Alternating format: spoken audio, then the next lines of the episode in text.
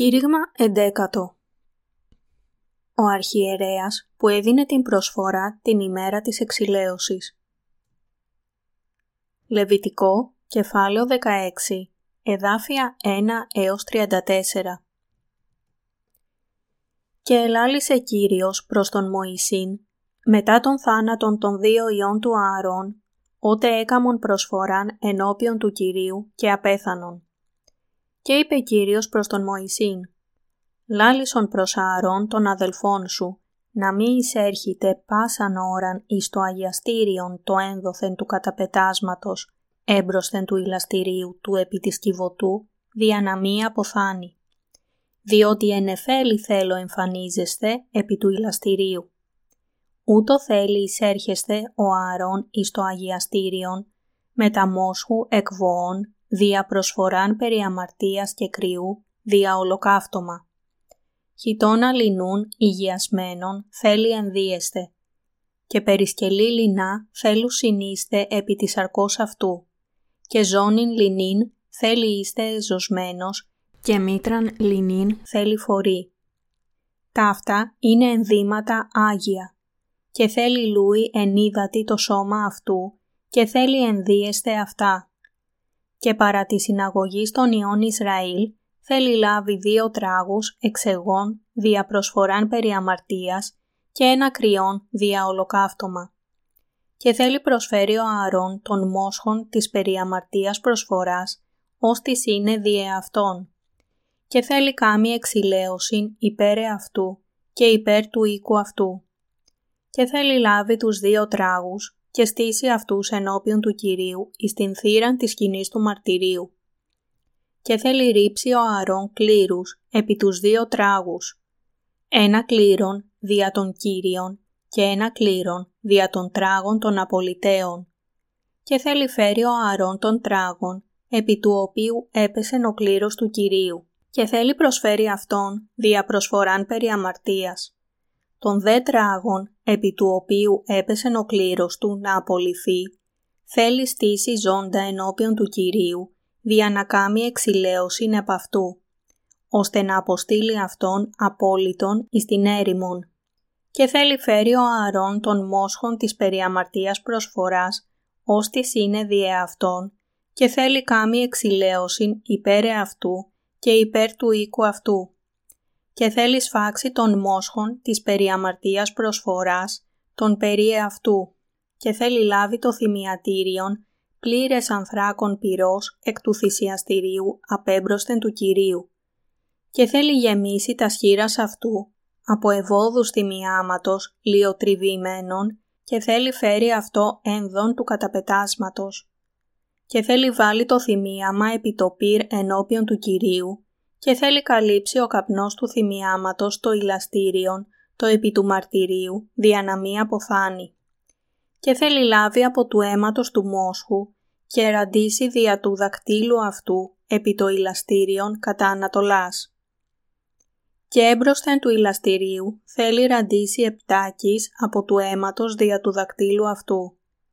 Τότε θέλει σφάξει τον τράγον της περί αμαρτίας προσφοράς των περί του λαού και θέλει φέρει το αίμα αυτού ένδον του καταπετάσματος και θέλει κάμει το αίμα αυτού, καθώς έκαμε το αίμα του μόσχου. Και θέλει ραντίσει αυτό επί το ηλαστήριον και έμπροσθεν του ηλαστηρίου. Και θέλει κάμει εξηλαίωσιν υπέρ του αγιαστηρίου δια τας ακαθαρσίας των ιών Ισραήλ και δια τας παραβάσεις αυτών καθόλας αυτών τας αμαρτίας. Και ούτω θέλει κάμει περί της σκηνής του μαρτυρίου ή της κατοικεί μεταξύ αυτών εν το μέσο της ακαθαρσίας αυτών. Ουδής δε άνθρωπος θέλει είστε εν τη σκηνή του μαρτυρίου, όταν αυτός εισέρχεται να κάνει εξηλαίωσιν εις το αγιαστήριον, έως σου εξέλθει, αφού κάνει εξηλαίωσιν υπέρ αυτού και υπέρ του οίκου αυτού και υπέρ πάσης της συναγωγής του Ισραήλ. Τότε θέλει εξέλθει προς το θυσιαστήριον το ενώπιον του Κυρίου και θέλει κάμει εξηλαίωσιν περί αυτού. Και θέλει λάβει από του αίματος του μόσχου και από του αίματος του τράγου και βάλει επί τα κέρατα του θυσιαστηρίου κύκλο και θέλει ραντίσει επ' αυτό από του αίματος δια του δακτύλου αυτού επτάκης και θέλει καθαρίσει αυτό. Και αγιάσει αυτό από τον ακαθαρσιών των ιών Ισραήλ. Αφού δε τελειώσει να κάμνει εξηλαίωσιν υπέρ του αγιαστηρίου και της σκηνής του μαρτυρίου και του θυσιαστηρίου, θέλει φέρει τον τράγον τον ζώντα και θέλει επιθέσει ο Ααρών τας δύο χείρας αυτού επί την κεφαλήν του τράγου του ζώντος και θέλει εξομολογηθεί επ' αυτού πάσα στας ανομίας των ιών Ισραήλ και πάσα στας παραβάσεις αυτών καθόλας αυτών τας αμαρτίας. Και θέλει επιθέσει αυτάς εις την κεφαλήν του τράγου και θέλει αποστείλει αυτόν διαχειρός διορισμένου ανθρώπου εις την έρημον. Και θέλει βαστάσει ο τράγος εφε αυτού πάσα στα ανομίας αυτών εις γην ακατοίκητον. Και θέλει απολύσει τον τράγον εις την έρημον. Και θέλει εισέλθει ο Ααρών εις την σκηνήν του μαρτυρίου και θέλει εκδηθεί την λινήν στολήν την οποίαν ενεδίθη εισερχόμενος εις το Αγιαστήριον και θέλει αποθέσει αυτήν εκεί.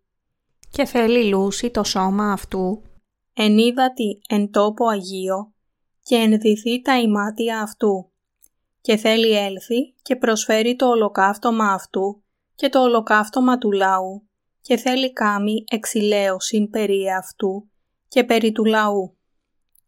Το δες στέαρ της περί αμαρτίας προσφοράς θέλει καύση επί του θυσιαστηρίου και ο αποστήλας των τράγων των απολυτέων θέλει πλύνει τα ημάτια αυτού και λούσει το σώμα αυτού ενίδατη και μετά τα αυτά θέλει εισέλθει εις το στρατόπεδον.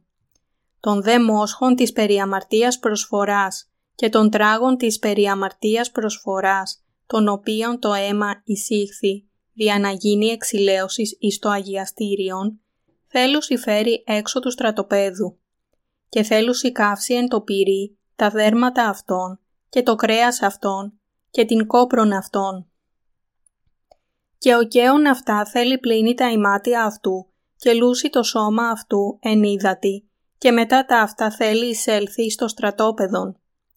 Και τούτο θέλει είστε εις εσάς νόμιμον αιώνιον. Εις τον έβδομον μήνα, την δεκάτην του μηνός, θέλετε ταπεινώσει τας ψυχάς σας και δεν θέλετε κάμει ουδέν έργων, ούτε ο αυτόχθον, ούτε ο ξένος, ο παρικών μεταξύ σας διότι εν τη ημέρα ταύτη ο ιερεύς θέλει κάμει εξηλαίωσιν δια σας, για να σας καθαρίσει, ώστε να είστε καθαροί από πασών των αμαρτιών ημών ενώπιον του Κυρίου. Σάββατον αναπαύσεως θέλει είστε εις εσάς και θέλετε ταπεινώσει τας ψυχάς σας κατά νόμιμων αιώνιων και θέλει κάμει την εξηλαίωσιν ο ιερεύς ο Χριστής και καθιερωθείς δια να ιερατεύει αντί του πατρός αυτού και θέλει ενδυθεί την λινήν στολήν, την στολήν την Αγίαν και θέλει κάμει εξηλαίωσιν υπέρ του Αγίου Αγιαστηρίου και θέλει κάμει εξηλαίωσιν υπέρ της σκηνή του μαρτυρίου και υπέρ του θυσιαστηρίου και θέλει κάμει εξηλαίωσιν υπέρ των ιερέων και υπέρ παντός του λαού της συναγωγής και τούτο θέλει είστε εις εσάς νόμιμον αιώνιον. Να κάμνετε εξηλαίωσιν υπέρ των ιών Ισραήλ περί πασών των αμαρτιών αυτών άπαξ του ενιαυτού. Και έγινε καθώς προσέταξεν ο Κύριος εις τον Μωυσήν. Ο αρχιερέας ήταν αυτός που έδινε την προσφορά της ημέρας της εξηλαίωσης για τον λαό Ισραήλ αυτή η προσφορά δινόταν μία φορά τον χρόνο. Την δεκάτη ημέρα του έβδομου μήνα, σύμφωνα με το Ιουδαϊκό ημερολόγιο. Αυτή την ημέρα, καθώς ο αρχιερέας Ααρών έδινε την προσφορά εξ ονόματος του λαού Ισραήλ για χάρη τους, όλες οι ανομίες τους μεταφέρονταν πραγματικά σε αυτό το θύμα και καθαρίζονταν. Για αυτό η ημέρα του εξυλασμού έγινε μεγάλη γιορτή για τον λαό Ισραήλ. Όπως άλλες προσφορές, η προσφορά της ημέρας του εξυλασμού έπρεπε επίσης να συνοδεύεται από τρία σταθερά πρότυπα. Άμμο μαθήματα, τοποθέτηση των χεριών και χύσιμο του αίματος των θυμάτων. Ο Θεός δεχόταν τότε με ευχαρίστηση την προσφορά που δινόταν με αυτόν τον τρόπο. Αυτό που ήταν διαφορετικό σε αυτήν την προσφορά από τις άλλες προσφορές ήταν ότι ο αρχιερέας έπρεπε να φέρει το αίμα του θύματος στα Άγια των Αγίων. Αφού πρώτα έδινε μία προσφορά για τον εαυτό του και την οικογένειά του, ο αρχιερέας Ααρών πρόσφερε δύο τράγους στον Θεό για τον λαό Ισραήλ. Πρώτα πρόσφερε έναν από αυτούς για τον Κύριο τον Θεό, σύμφωνα με τον ίδιο τρόπο της προσφοράς περί αμαρτίας που είχε προσφέρει με ένα μοσχάρι. Και έπειτα πρόσφερε τον δεύτερο τράγο για να είναι ο αποδιοπομπαίος τράγος μεταβίβαζε τις αμαρτίες του λαού Ισραήλ επάνω στον αποδιοπομπαίο τράγο με την τοποθέτηση των χεριών του στο κεφάλι του ενώπιον των Ισραηλιτών και αυτός ο τράγος που είχε δεχτεί τις αμαρτίες τους στενόταν έπειτα στην έρημο με έναν αρμόδιο άνθρωπο.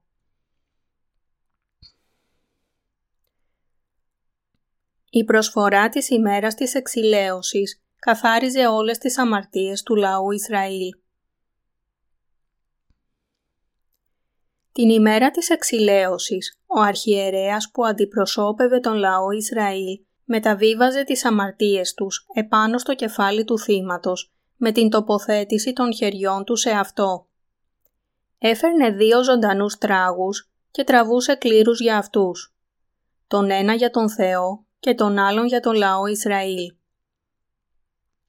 Η τοποθέτηση των χεριών σημαίνει εδώ την μεταβίβαση όλων των αμαρτιών στο ζώο της θυσίας με την τοποθέτηση των χεριών στο κεφάλι του.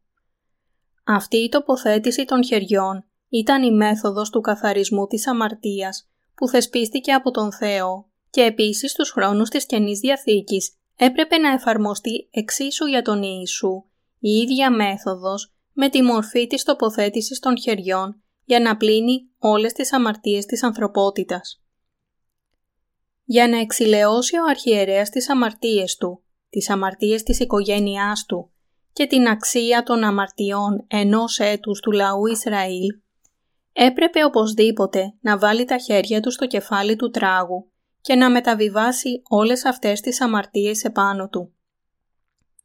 Επειδή ο αρχιερέας μεταβίβαζε τις αμαρτίες του λαού Ισραήλ στο ζώο της θυσίας βάζοντας έτσι τα χέρια του στο κεφάλι του, καθαριζόταν η αξία όλων των αμαρτιών ενός έτους των Ισραηλιτών. Παρόμοια, μέσω της προσφοράς της ημέρας της εξηλαίωσης, ο λαός Ισραήλ θα μπορούσε να ευχαριστήσει τον Θεό για την διάσωσή τους από όλες τις αμαρτίες τους. Ο κάθε ένας που έχει αμαρτία πρέπει αναπόφευκτα να καταδικαστεί προκειμένου ένα ζώο θυσίας να καταδικαστεί αντιπροσωπευτικά για τις αμαρτίες των ανθρώπων, έπρεπε πρώτα να δεχτεί τις αμαρτίες τους. Αν ο αρχιερέας πρόσφερε στον Θεό ένα ζώο θυσίας χωρίς την τοποθέτηση των χεριών του στο κεφάλι του, αυτή η προσφορά θα ήταν μία βλασφημία στον Θεό και για αυτό έπρεπε να αποφύγει να το κάνει. Για να σώσει ολόκληρη την ανθρωπότητα που είχαν γίνει αμαρτωλοί, ο Θεός έπρεπε να θεσπίσει το σχέδιο της σωτηρίας Του, που εκπληρώθηκε μέσω της μεθόδου της τοποθέτησης των χεριών. Για να καθαρίσει τις αμαρτίες του λαού Ισραήλ, ο Θεός όρισε τον αρχιερέα και τον έκανε να μεταβιβάζει ως αντιπρόσωπός τους τις αμαρτίες όλου του λαού του μια για πάντα με την τοποθέτηση των χεριών του στο κεφάλι του θύματος. Με αυτόν τον τρόπο όλα τα θύματα που προσφέρονταν στον Θεό στην σκηνή του μαρτυρίου, δέχονταν τις αμαρτίες των Ισραηλιτών με την τοποθέτηση των χεριών και σήκωναν την καταδίκη της αμαρτίας για λογαριασμό τους, χύνοντας το αίμα τους και πεθαίνοντας. Για να ικανοποιήσουν πλήρως την δικαιοσύνη και την αγάπη του Θεού, οι Ισραηλίτες έπρεπε να προσφέρουν την θυσία της ημέρας της εξηλαίωσης με την τοποθέτηση των χεριών του αρχιερέα στο κεφάλι των θυμάτων και το κόψιμο του λαιμού τους για να χυθεί το αίμα τους αντιπροσωπευτικά μία φορά τον χρόνο. Μέσω αυτής της θυσίας, με άλλα λόγια, ο Θεός ήθελε να πλύνει μια για πάντα την αξία όλων των αμαρτιών ενός έτους του λαού Ισραήλ. Αυτός ήταν ο νόμος της αγάπης του Θεού που ικανοποιούσε και την ευσπλαχνία του και την δικαιοσύνη του. Για να καθαρίσει με μιας όλες τις αμαρτίες των ανθρώπων σύμφωνα με το δίκαιο νόμο του, επειδή ο Θεός είναι δίκαιος, ετοίμασε τον αμνό Ιησού Χριστό και τον έκανε να αναλάβει τις αμαρτίες με την τοποθέτηση των χεριών και να χύσει αίμα στον Σταυρό. Ο Ιησούς, ο οποίος πρόσφερε τον εαυτό του ως την αιώνια θυσία, μέσω αυτής της μεθόδου ανέλαβε τις αμαρτίες του κάθε ενός και της κάθε μίας μια για πάντα. Έχισε το αίμα του μία φορά και με αυτόν τον τρόπο έχει ολοκληρώσει την σωτηρία τους από την αμαρτία. Έτσι, και εμείς επίσης έπρεπε να έρθουμε ενώπιον του Θεού με την πίστη που πιστεύει στην αλήθεια της σωτηρίας που φανερωνόταν στο κιανό, πορφυρό και ερυθρό νήμα και το λεπτοϊφασμένο λευκό λινό. Με αυτήν την πίστη όλες οι αμαρτίες μπορούν να εξηλαιωθούν μια για πάντα. Επομένως, όποιος θέλει να λάβει την άφεση της αμαρτίας με μιας, πρέπει να έρθει στον Θεό με την πίστη που πιστεύει αληθινά στο Ευαγγέλιο του Ήδατος και του Πνεύματος. Η σημασία της τοποθέτησης των χεριών Η τοποθέτηση των χεριών σημαίνει μεταβιβάζω, μεταφέρω ή θάβω. Λεβιτικό, κεφάλαιο 1, εδάφια 3 έως 4. Όταν κάποιος από τους κοινούς Ισραηλίτες αμάρτανε ακούσια και έπειτα μάθαινε για αυτό, έπρεπε να προσφέρει ένα ολοκαύτωμα στον Θεό. Λεβιτικό, κεφάλαιο 4, εδάφια 27 έως 29. Έπρεπε πρώτα να φέρει ένα θύμα χωρίς ελάττωμα και έπειτα έπρεπε να μεταβιβάσει την αμαρτία του επάνω σε αυτό με την τοποθέτηση των χεριών του στο κεφάλι του. Και έπρεπε να κόψει τον λαιμό του, να χύσει το αίμα του και να δώσει έπειτα αυτό το αίμα σε έναν ιερέα. Λεβιτικό, κεφάλαιο 4, εδάφια 27 έως 28. Κατόπιν, ο ιερέας έπρεπε να πάρει λίγο από αυτό το αίμα με το δάκτυλό του, να το βάλει στα κέρατα του θυσιαστηρίου του ολοκαυτώματος και να χύσει όλο το υπόλοιπο αίμα στην βάση του θυσιαστηρίου. Έπρεπε επίσης να κάψει το λίπος του στο θυσιαστήριο και ο Θεός να μυρίσει το κατευναστικό άρωμα του κεόμενου λίπους που δόθηκε σε αυτήν την προσφορά. Ήδη έχουμε μάθει ότι για να καθαρίσει τις αμαρτίες του λαού Ισραήλ, ο Θεός προετοίμασε την προσφορά της ημέρας της εξηλαίωσης, όπου τα χέρια τοποθετούνταν στο ζώο της θυσίας και χινόταν το αίμα του. Και σε αυτήν την περίπτωση επίσης, ο Θεός δεν μπορούσε να πλύνει τις αμαρτίες των Ισραηλιτών χωρίς την τοποθέτηση των χεριών στο θύμα. Παρόμοια, η προσφορά της ημέρας της εξηλαίωσης που προσφερόταν στην Παλαιά Διαθήκη συνδέεται στενά με το βάπτισμα και το αίμα του Ιησού στην εποχή της Καινής Διαθήκης.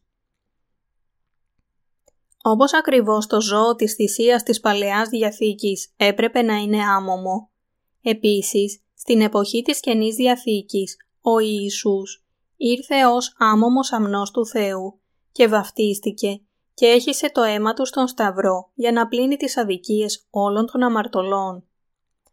Όπως το ζώο της θυσίας έπρεπε να δεχτεί τις αδικίες των αμαρτωλών με την τοποθέτηση των χεριών στην Παλαιά Διαθήκη, όλες οι αμαρτίες του κόσμου μεταβιβάστηκαν στον Ιησού όταν ο Ιωάννης ο Βαπτιστής έβαλε τα χέρια του στο κεφάλι του Ιησού για να τον βαπτίσει στον ποταμό Ιορδάνη. Ματθαίος, κεφάλαιο 3, εδάφιο 15 Το ζώο της θυσίας της Παλαιάς Διαθήκης και ο Ιησούς της Καινής Διαθήκης έπρεπε με τον ίδιο τρόπο να λάβουν εξίσου την τοποθέτηση των χεριών και να χύσουν αίμα για να πεθάνουν. Η προσφορά της τοποθέτησης των χεριών και το χύσιμο του αίματος ήταν η ίδια προσφορά που προετοιμάστηκε για τους αμαρτωλούς εξίσου και στην Παλαιά και στην Καινή Διαθήκη.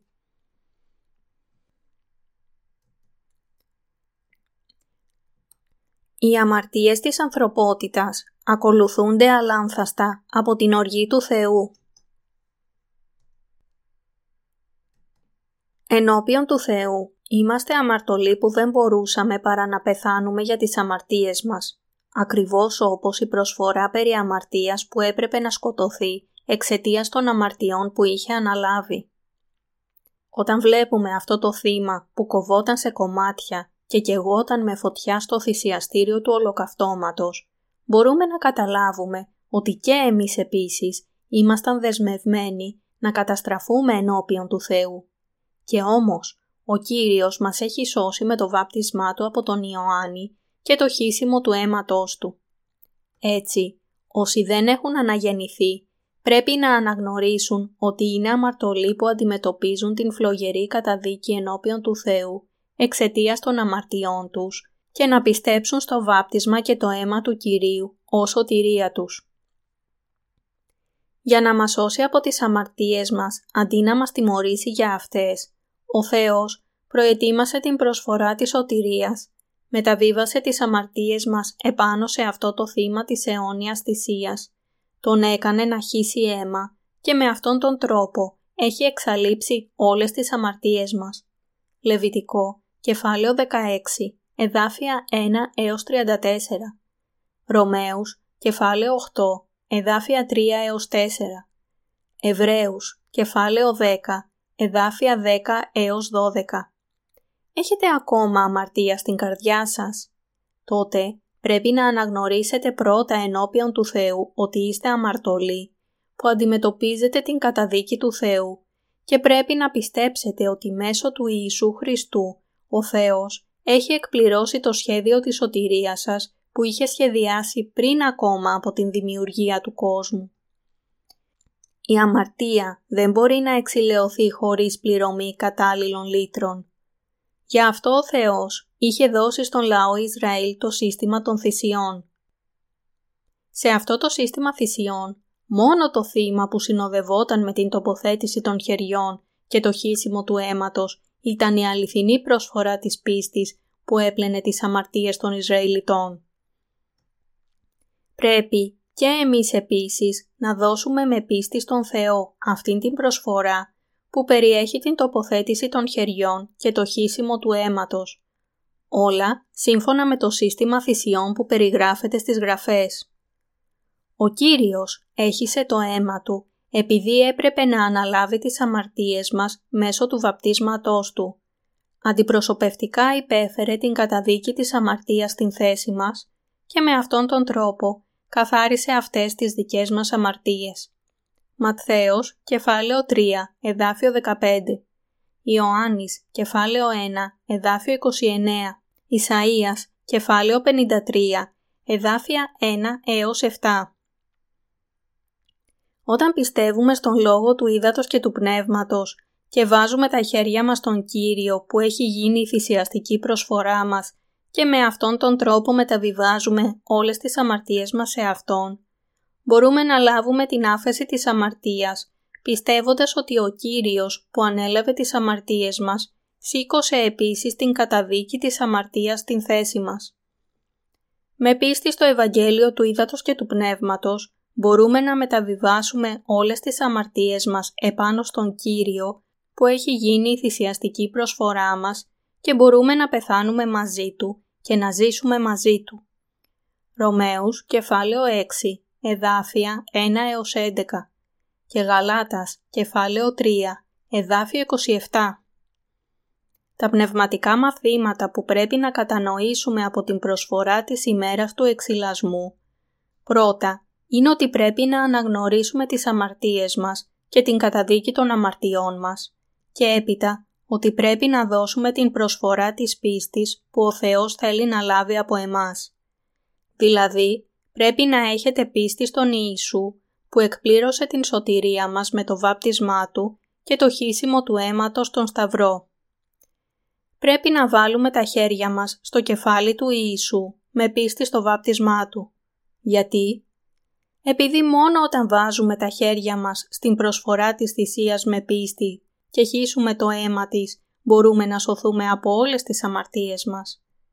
Έτσι, καθένας που θέλει να εξηλαιωθεί από τις αμαρτίες του ενώπιον του Θεού, πρέπει να πληρώσει τα λίτρα της ζωής, επειδή η ποινή της αμαρτίας είναι θάνατος. Είτε αφορά πλούσιο είτε φτωχό, πρέπει να υπάρξει ένα θύμα που θα πληρώσει τις ποινές των αμαρτιών και την τιμή της εξηλαίωσης της ζωής. Αν δεν συμβεί αυτό, κανένας δεν μπορεί να λάβει την άφεση της αμαρτίας με πίστη.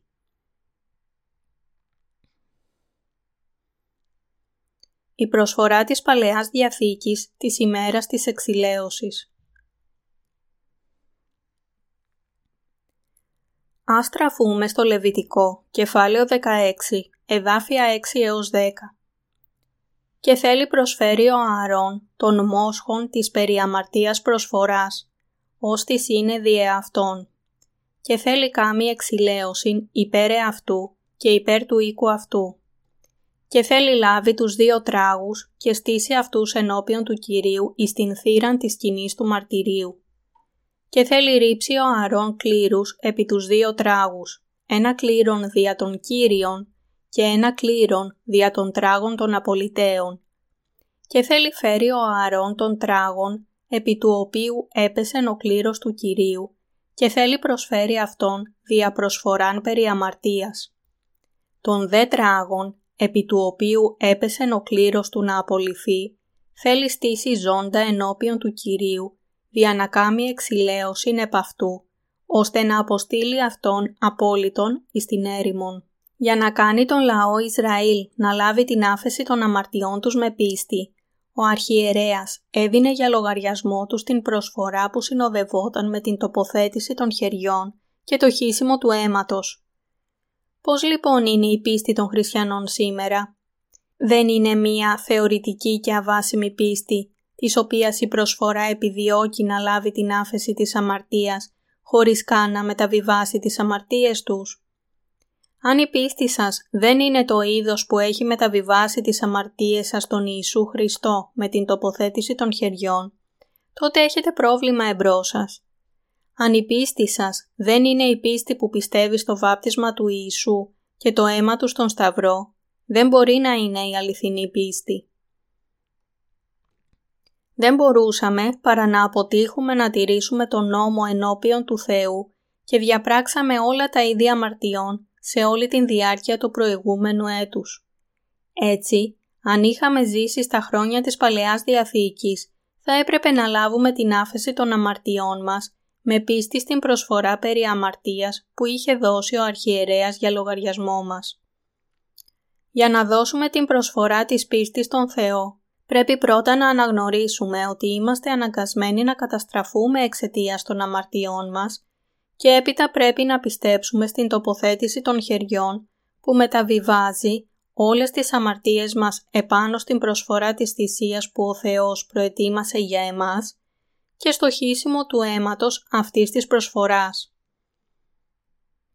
Επειδή η τοποθέτηση των χεριών στο ζώο της θυσίας και το χύσιμο του αίματός του είχε την δύναμη της σωτηρίας, οι άνθρωποι της Παλαιάς Διαθήκης μπορούσαν να λάβουν την άφεση των αμαρτιών τους μέσω αυτής της προσφοράς που έδινε ο αρχιερέας σύμφωνα με το σύστημα θυσιών που θεσπίστηκε από τον Θεό. Με την τοποθέτηση των χεριών του στο θύμα, ο αρχιερέας μεταβίβαζε επάνω σε αυτό την αξία των αμαρτιών ενός έτους του λαού του έκοβε τον λαιμό του και έχινε το αίμα του. Και έπειτα ράντιζε αυτό το αίμα μπροστά από το ηλαστήριο και προς την Ανατολή επτά φορές. Κάνοντας αυτό, δεν έπαψε ποτέ να δίνει στον Θεό κάθε έτος την σωστή προσφορά. Έτσι, ο λαός Ισραήλ μπορούσαν να λάβουν την τέλεια άφεση της αμαρτίας εκείνες τις ημέρες. Με τον τρόπο αυτό, Μέσω της προσφοράς περί αμαρτίας που έδινε ο αρχιερέας, ο λαός Ισραήλ πίστευαν και βεβαίωναν στις καρδιές τους ότι όλες οι αμαρτίες τους εξηλαιώνονταν. Εκείνο που μας έδειχνε η προσφορά της Παλαιάς Διαθήκης της ημέρας της εξηλαίωσης στην Καινή Διαθήκη είναι ότι ο Ιησούς Χριστός ανέλαβε τις αμαρτίες του κόσμου με το βάπτισμά του από τον Ιωάννη και έχισε το αίμα του στον Σταυρό και ότι πρέπει να πιστέψουμε σε Αυτόν τον Ιησού Χριστό ως σωτήρα μας και να λάβουμε την αιώνια άφεση της αμαρτίας με πίστη. Όλες οι ψυχές αυτού του κόσμου που οι καρδιές τους υποφέρουν και αγωνιούν εξαιτίας των αμαρτιών τους, πρέπει να συνειδητοποιήσουν ότι μπορούν να λάβουν αιώνια άφεση της αμαρτίας με πίστη στο Ευαγγέλιο του Ήδατος και του Πνεύματος και πρέπει να το πιστέψουν αυτό στις καρδιές τους. Παρόμοια, η προσφορά της άφεσης όλων των αμαρτιών είχε οριστεί από τον Θεό προκαταβολικά και είχε υποσχεθεί ότι θα εκπληρωνόταν. Και αυτή η υπόσχεση της σωτηρίας φανερώνεται επίσης στο κιανό, πορφυρό και ερυθρό νήμα και το λεπτοϊφασμένο λευκό λινό που χρησιμοποιήθηκαν ως υλικά της σκηνής του μαρτυρίου. Η προσφορά της ημέρας της εξηλαίωσης εκπληρώθηκε στην σκηνή του μαρτυρίου. Την ημέρα της εξηλαίωσης, για να τακτοποιήσει όλες τις αμαρτίες του λαού Ισραήλ, ο αρχιερέας έβαζε τα χέρια του στο κεφάλι του θύματος ενώπιον όλων των Ισραηλιτών. Λεβιτικό, κεφάλαιο 16, εδάφια 1 έως 23. Ήταν απολύτως απαραίτητο για αυτόν να μεταβιβάσει τις αμαρτίες τους επάνω στο ζώο της θυσίας με την τοποθέτηση των χεριών του στο κεφάλι του για λογαριασμό τους.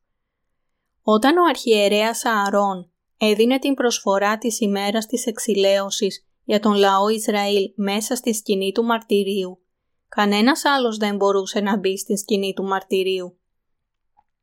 Αυτό ήταν ένα εξαιρετικό γεγονός επειδή συνήθως υπήρχαν πολλοί ιερείς στην αυλή της σκηνής του μαρτυρίου εκτός από την ημέρα της εξηλαίωσης. Ο αρχιερέας μεταβίβαζε τις αμαρτίες του λαού Ισραήλ επάνω στο ζώο της θυσίας με την τοποθέτηση των χεριών του στο κεφάλι του. Έπαιρνε το αίμα αυτής της θυσίας στα Άγια των Αγίων και το ράντιζε με το δάκτυλό του στο ηλαστήριο στην ανατολική πλευρά και το ράντιζε επτά φορές εμπρός από το ηλαστήριο. Λεβιτικό, κεφάλαιο 16, εδάφιο 14. Εκείνη τη στιγμή χτυπούσαν τα χρυσά κουδούνια που κρέμονταν από τον χιτώνα του αρχιερέα και έτσι κάθε φορά που ράντιζε το αίμα εμπρός από το ηλαστήριο και στα ανατολικά, τα κουδούνια χτυπούσαν και ο λαός Ισραήλ που στεκόταν έξω από την σκηνή του μαρτυρίου μπορούσαν να ακούσουν τον ήχο των κουδουνιών. Όταν οι Ισραηλίτες άκουγαν αυτόν τον ήχο των κουδουνιών, συνειδητοποιούσαν ότι ο αρχιερέας έδινε τώρα την προσφορά στον Θεό για λογαριασμό τους. Και ακούγοντας τον ήχο των κουδουνιών όλες αυτές τις επτά φορές, αναστέναζαν από ανακούφιση επειδή ήξεραν ότι είχε τελειώσει το δόσιμο της προσφοράς της ημέρας της εξηλαίωσης, επιβεβαιώνοντας την ολοκλήρωση της προσφοράς που συγχωρούσε την αξία των αμαρτιών τους ενός έτους. Ύστερα από αυτό, ο αρχιερέας Ααρών έβγαινε από την σκηνή του μαρτυρίου, έπαιρνε τον άλλον τράγο ως μία άλλη προσφορά και έδινε αυτήν την προσφορά της ημέρας της εξηλαίωσης ενώπιον του λαού Ισραήλ. Ο Θεός διέταξε τον λαό Ισραήλ να μην κάνει τίποτα την ημέρα της εξηλαίωσης. Λεβιτικό, κεφάλαιο 16, εδάφια 20 έως 21 και 29. Με το τεράστιο πλήθος των Ισραηλιτών μαζεμένο γύρω από την σκηνή του μαρτυρίου για να δει το δόσιμο αυτής της προσφοράς, ο αρχιερέας έβαζε τα χέρια του στο κεφάλι του τράγου της θυσίας για να ολοκληρώσει τα καθήκοντά του και με έναν αρμόδιο άνθρωπο τον έστελνε μακριά στην έρημο. Την ημέρα της εξηλαίωσης, ο αρχιερέας έφερνε τον τράγο ενώπιον του λαού Ισραήλ. Έβαζε τα χέρια του στο κεφάλι του και ομολογούσε όλες τις αδικίες και παραβάσεις των τέκνων του Ισραήλ, μεταβιβάζοντάς τις στον τράγο. «Κύριε, Ομολογώ όλες τις αμαρτίες που ο λαός Ισραήλ έχουν διαπράξει στην διάρκεια του προηγούμενου έτους. Έχουμε αποτύχει να τηρήσουμε πλήρως όλον τον νόμο. Έχουμε πράξει αμέτρητες αμαρτίες εναντίον σου και αναμεταξύ μας. Έχουμε αποτύχει να ζήσουμε την ζωή που μας είχες διατάξει να ζήσουμε και έχουμε διαπράξει πράγματα που μας διέταξες να μην κάνουμε. Έχουμε παραβιάσει τόσο πολλές από τις εντολές σου στην διάρκεια του προηγούμενου έτους Έχουμε πει ψέματα. Έχουμε δολοφονήσει. Έχουμε πράξει μοιχεία. Έχουμε κλέψει. Έτσι, ο αρχιερέας μεταβίβαζε ενώπιόν τους όλες τις αμαρτίες του λαού Ισραήλ στον τράγο της θυσίας με την τοποθέτηση των χεριών του στο κεφάλι του και έπειτα τον έστελνε μακριά στην έρημο με έναν αρμόδιο άνθρωπο. Επειδή ο μισθός της αμαρτίας είναι θάνατος, ο Θεός δεν μπορούσε να αφήσει τον τράγο της θυσίας ζωντανό εφόσον είχε δεχτεί τις αμαρτίες του λαού Ισραήλ. Ο αποδιοπομπαίος τράγος που εγκαταλειπόταν στην έρημο έπρεπε να υποφέρει και να πεθάνει στην έρημο επειδή είχε επομιστεί όλες τις ανομίες, ελαττώματα και παραβάσεις του λαού Ισραήλ. Τότε όλος ο λαός Ισραήλ άρχιζαν να απολαβαίνουν την εορτή της κοινοπηγίας. Λεβιτικό, κεφάλαιο 23, εδάφιο 34, επειδή μέσω της προσφοράς της ημέρας της εξηλαίωσης είχαν αποβάλει τις αμαρτίες τους που είχαν διαπράξει το προηγούμενο έτος. Η τοποθέτηση των χεριών είναι ο τρόπος με τον οποίο οι αμαρτίες όλων των ανθρώπων μεταβιβάζονταν στο θύμα. Όταν ο αρχιερέας έβαζε τα χέρια του στο θύμα, όλες οι αμαρτίες του λαού Ισραήλ που είχαν συσσωρεύσει επί ένα έτος μεταβιβάζονταν σε αυτό μια για πάντα. Κάθε ξεχωριστή αμαρτία του κάθε Ισραηλίτη, όλες με μιας, μεταβιβάζονταν επάνω στο ζώο προσφορά της θυσίας όταν ο αρχιερέας έβαζε επάνω του τα χέρια του.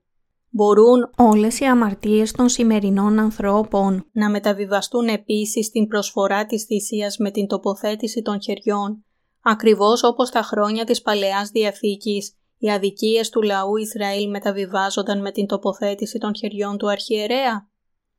Αν αυτό δεν ήταν δυνατό, με ποιο τρόπο θα μπορούσαν να λάβουν την άφεση των αμαρτιών τους οι σημερινοί άνθρωποι; Ποιος μεταβιβάζει τις αμαρτίες των σημερινών ανθρώπων, πώς και μέσω τίνος; Σύμφωνα με το σύστημα θυσιών που καθιερώθηκε από τον Θεό στην εποχή της Παλαιάς Διαθήκης, ο Ιησούς Χριστός, στην εποχή της Καινής Διαθήκης, ανέλαβε τις αμαρτίες του κόσμου με το βάπτισμά του από τον Ιωάννη. Ακριβώς όπως η αξία των αμαρτιών ενός έτους μεταβιβαζόταν μια για πάντα στον τράγο της θυσίας μέσω της προσφοράς της ημέρας της εξηλαίωσης που ο αρχιερέας έδινε για τον λαό Ισραήλ. Έτσι, οι αμαρτίες μας μεταβιβάστηκαν στον Ιησού Χριστό που βαπτίστηκε από τον Ιωάννη, τον τελευταίο αρχιερέα. Πού λοιπόν είναι όλες οι αμαρτίες των σημερινών ανθρώπων; Είναι τώρα στο κεφάλι του Ιησού Χριστού. Ακριβώς όπως ο αποδιοπομπαίος τράγος δεχόταν όλες τις αμαρτίες του λαού Ισραήλ μέσω του αρχιερέα με την τοποθέτηση των χεριών του. Ο Ιησούς Χριστός έγινε η θυσιαστική προσφορά της αιώνιας άφεσης της αμαρτίας για όλους εμάς που ζούμε τώρα στην παρούσα εποχή.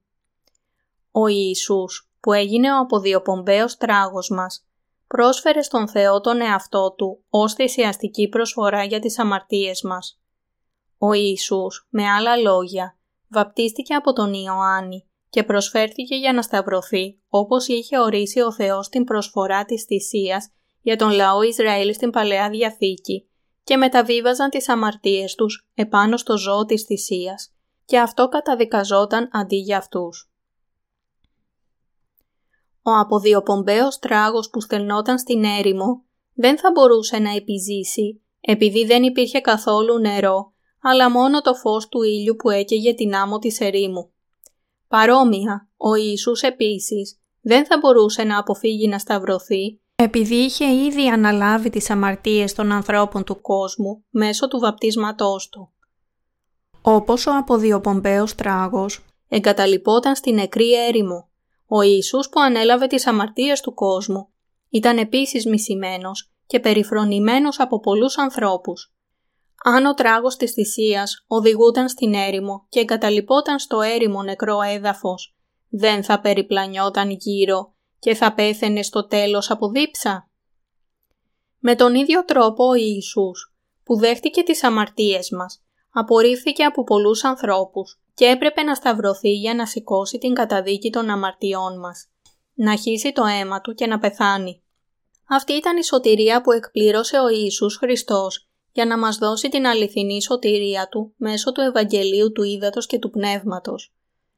Ο λαός Ισραήλ έβλεπαν με τα μάτια τους την διαδικασία της εξηλαίωσης της άφεσης, της αμαρτίας και πίστευαν σε αυτήν μέσα στις καρδιές τους.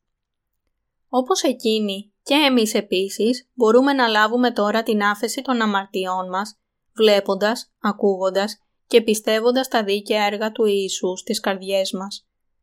Αυτό μας λέει ότι ο Ιησούς Χριστός έπρεπε να βαπτιστεί από τον Ιωάννη, να σηκώσει τις αμαρτίες του κόσμου, να σταυρωθεί, να χύσει το αίμα του, να πεθάνει και να αναστηθεί από τους νεκρούς.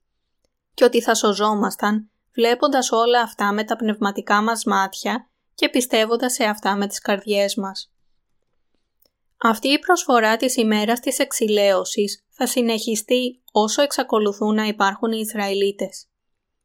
Εξακολουθούν ακόμα να φέρουν την προσφορά της ημέρας της εξηλαίωσης την δέκατη ημέρα του έβδομου μήνα του ημερολογίου τους, επειδή τους είχε πει ο Θεός «Και τούτο θέλει είστε εις εσάς νόμιμων αιώνιων, να κάμνετε εξηλαίωση υπέρ των ιών Ισραήλ, περί πασών των αμαρτιών αυτών άπαξ του ενιαυτού».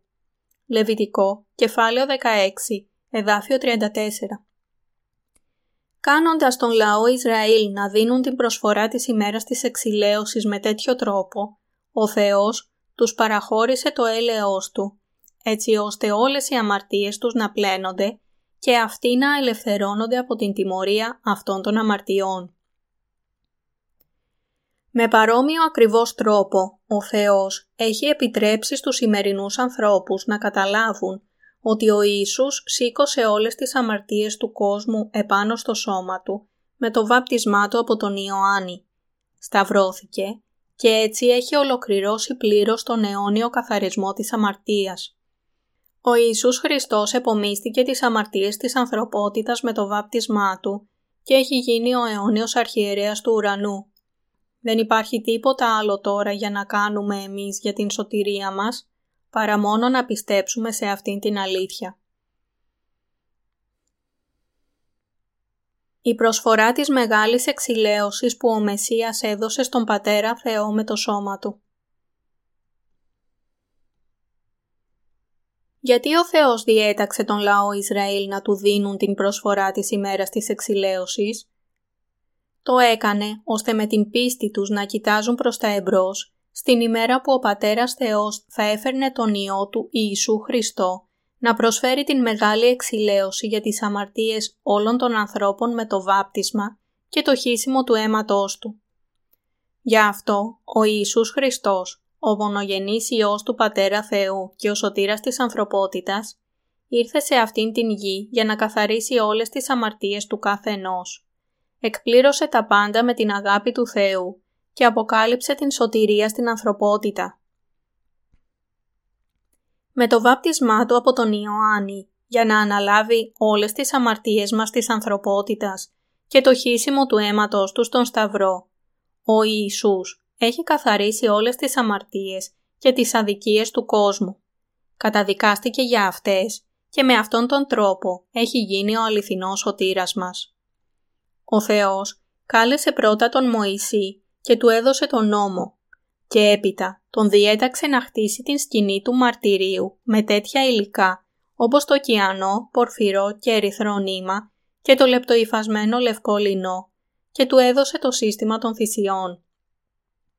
Με αυτόν τον τρόπο, ο Θεός έκανε τον λαό Ισραήλ να αντιληφθεί την σημασία της τοποθέτησης των χεριών και το χύσιμο του αίματος και στη συνέχεια τους παρουσίασε τον Ιησού Χριστό, την πύλη της σωτηρίας που προφητευόταν στην σκηνή του μαρτυρίου ότι θα ερχόταν σε αυτήν την γη, θα αναλάμβανε τις αμαρτίες του κόσμου με το βάπτισμά του, θα σταυρωνόταν και θα έχινε το αίμα του.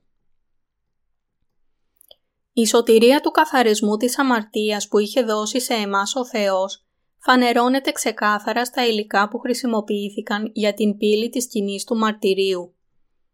Μεταξύ των υλικών που χρησιμοποιήθηκαν για την πύλη της σκηνής του μαρτυρίου, η σημασία που συμβολίζεται από το κιανό νήμα είναι ότι ο Ιησούς ανέλαβε τις αμαρτίες του κόσμου μια για πάντα με το βάπτισμά του από τον Ιωάννη. Το πορφυρό νήμα δείχνει ότι ο Ιησούς είναι ο βασιλιάς των βασιλιάδων και κύριος των κυρίων, επειδή δημιούργησε τον κόσμο. Το ερυθρό νήμα μας λέει ότι επειδή ο Ιησούς βαφτίστηκε, σήκωσε την καταδίκη της αμαρτίας για όλους τους αμαρτωλούς, χύνοντας το αίμα τους στον Σταυρό. Και το λεπτοϊφασμένο λευκό λινό μας λέει ότι η βίβλος περιγράφει λεπτομερώς τα τρία έργα που φανερώνονταν στο κιανό, πορφυρό και ερυθρό νήμα και ότι ο Θεός έχει δώσει την άφεση της αμαρτίας σε όσους πιστεύουν στον Λόγο Του. Τώρα όλοι πρέπει να θυμηθούν άλλη μία φορά και να πιστέψουν ότι αυτή η αλήθεια, δηλαδή ότι ο Ιησούς Χριστός είναι ο σωτήρας τους και έχει πλύνει όλες τις αμαρτίες τους με το βάπτισμά Του από τον Ιωάννη και το χύσιμο του αίματός του στο Σταυρό, φανερωνόταν επίσης το κιανό, πορφυρό και ερυθρό νήμα και το λεπτοϊφασμένο λευκό λινό που χρησιμοποιήθηκαν ως υλικά της σκηνής του μαρτυρίου και πρέπει έτσι να λάβουν την άφεση των αμαρτιών τους. Μέσω του Μωυσή, ο Θεός καθιέρωσε τον νόμο της σωτηρίας, τον νόμο της άφεσης της αμαρτίας για την ανθρωπότητα και όταν ήρθε ο καιρός έστειλε τον Ιησού Χριστό σε αυτήν την γη για να βαπτιστεί από τον Ιωάννη και να χύσει το αίμα του στον Σταυρό. Έτσι ώστε ο Ιησούς να γίνει η θυσιαστική προσφορά που θα έπλαινε τις αμαρτίες του κόσμου. Και με αυτόν τον τρόπο ο Θεός έχει κάνει όλους όσοι πιστεύουν να πληθούν από τις αμαρτίες τους με πίστη.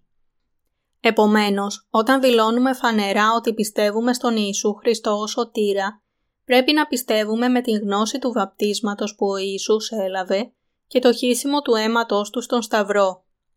Ακριβώς όπως το ζώο της θυσίας της Παλαιάς Διαθήκης με την τοποθέτηση των χεριών δεχόταν τις αδικίες των αμαρτωλών και καταδικαζόταν αντιπροσωπευτικά με το χύσιμο του αίματος τους στην θέση τους, ο Ιησούς Χριστός ήρθε ως η θυσιαστική προσφορά της αμαρτίας για τον κάθε ένα που ζει σε αυτήν την γη.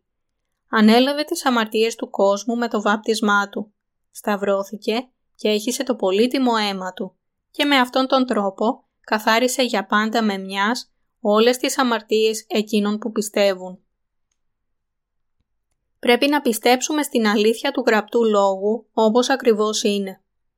Η βιβλική αλήθεια είναι ότι με μέθοδο ίδια με την προσφορά που ο αρχιερέας έδινε για τον λαό του στην Παλαιά Διαθήκη, ο Ιησούς ήρθε σε αυτήν την γη, βαφτίστηκε και σταυρώθηκε.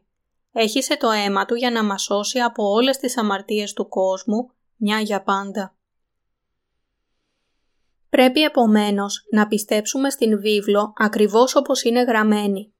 Δεν θα μπορούσαμε να αποφύγουμε να καταδικαστούμε για πάντα εξαιτίας των αμαρτιών μας, όμως ο Ιησούς Χριστός ήρθε σε αυτήν την γη και μας έχει σώσει από όλες τις αμαρτίες μας με το βάπτισμα και το αίμα Του. Αν δεν το πιστεύουμε αυτό, παρόλο που ο Θεός έχει συγχωρέσει έτσι όλες τις αμαρτίες μας, είναι αμαρτία που δεν μπορεί ποτέ να συγχωρεθεί από τον Θεό. Έχει καθαρίσει όλες τις αμαρτίες του κόσμου, εκτός από την μόνη εναπομείνας αμαρτία, την αμαρτία της βλασφημίας του Αγίου Πνεύματος. Μάρκος, κεφάλαιο 3, εδάφια 28 έως 29. Έτσι, όσοι θέλουν αληθινά να λάβουν την άφεση της αμαρτίας, πρέπει να πιστέψουν στην αλήθεια ότι ο Ιησούς Χριστός βαφτίστηκε έχισε το αίμα του, αναστήθηκε από τους νεκρούς και με αυτόν τον τρόπο μας έχει ελευθερώσει από όλες τις αμαρτίες του κόσμου. Εκτός από αυτήν την πίστη, ποιες καλές πράξεις θα ήταν ποτέ απαραίτητες για την άφεση της αμαρτίας μας; Τώρα έχει έρθει ο καιρός για να μάθουμε ποια είναι η αλήθεια του Ευαγγελίου του Ήδατος και του Πνεύματος και να πιστέψουμε σε αυτήν την αλήθεια. Ο κάθε ένας πρέπει να καταλάβει και να πιστέψει ότι η αλήθεια που φανερωνόταν στην πύλη της σκηνής του μαρτυρίου που υφάνθηκε με κιανό, πορφυρό και ερυθρό νήμα και λεπτοϊφασμένο λευκό λινό είναι το Ευαγγέλιο της αληθινής σωτηρίας και η σκιά του Ιησού Χριστού που έμελε να έρθει. Όσον αφορά στην πίστη στον Ιησού Χριστό, το βάπτισμα που έλαβε και το αίμα που έχησε στον Σταυρό είναι απαραίτητα για την σωτηρία μας και επομένως πρέπει να πιστέψουμε σε αυτά. Η αναμφισβήτητη και αδιάψευστη αλήθεια είναι ότι ο Ιησούς έχει δώσει την σωτηρία σε όσους πιστεύουν στο βάπτισμά Του, το χύσιμο του αίματος Του στον Σταυρό και την Ανάστασή Του από τον θάνατο και ότι όλα αυτά έγιναν για να μας σώσει από τις αμαρτίες του κόσμου.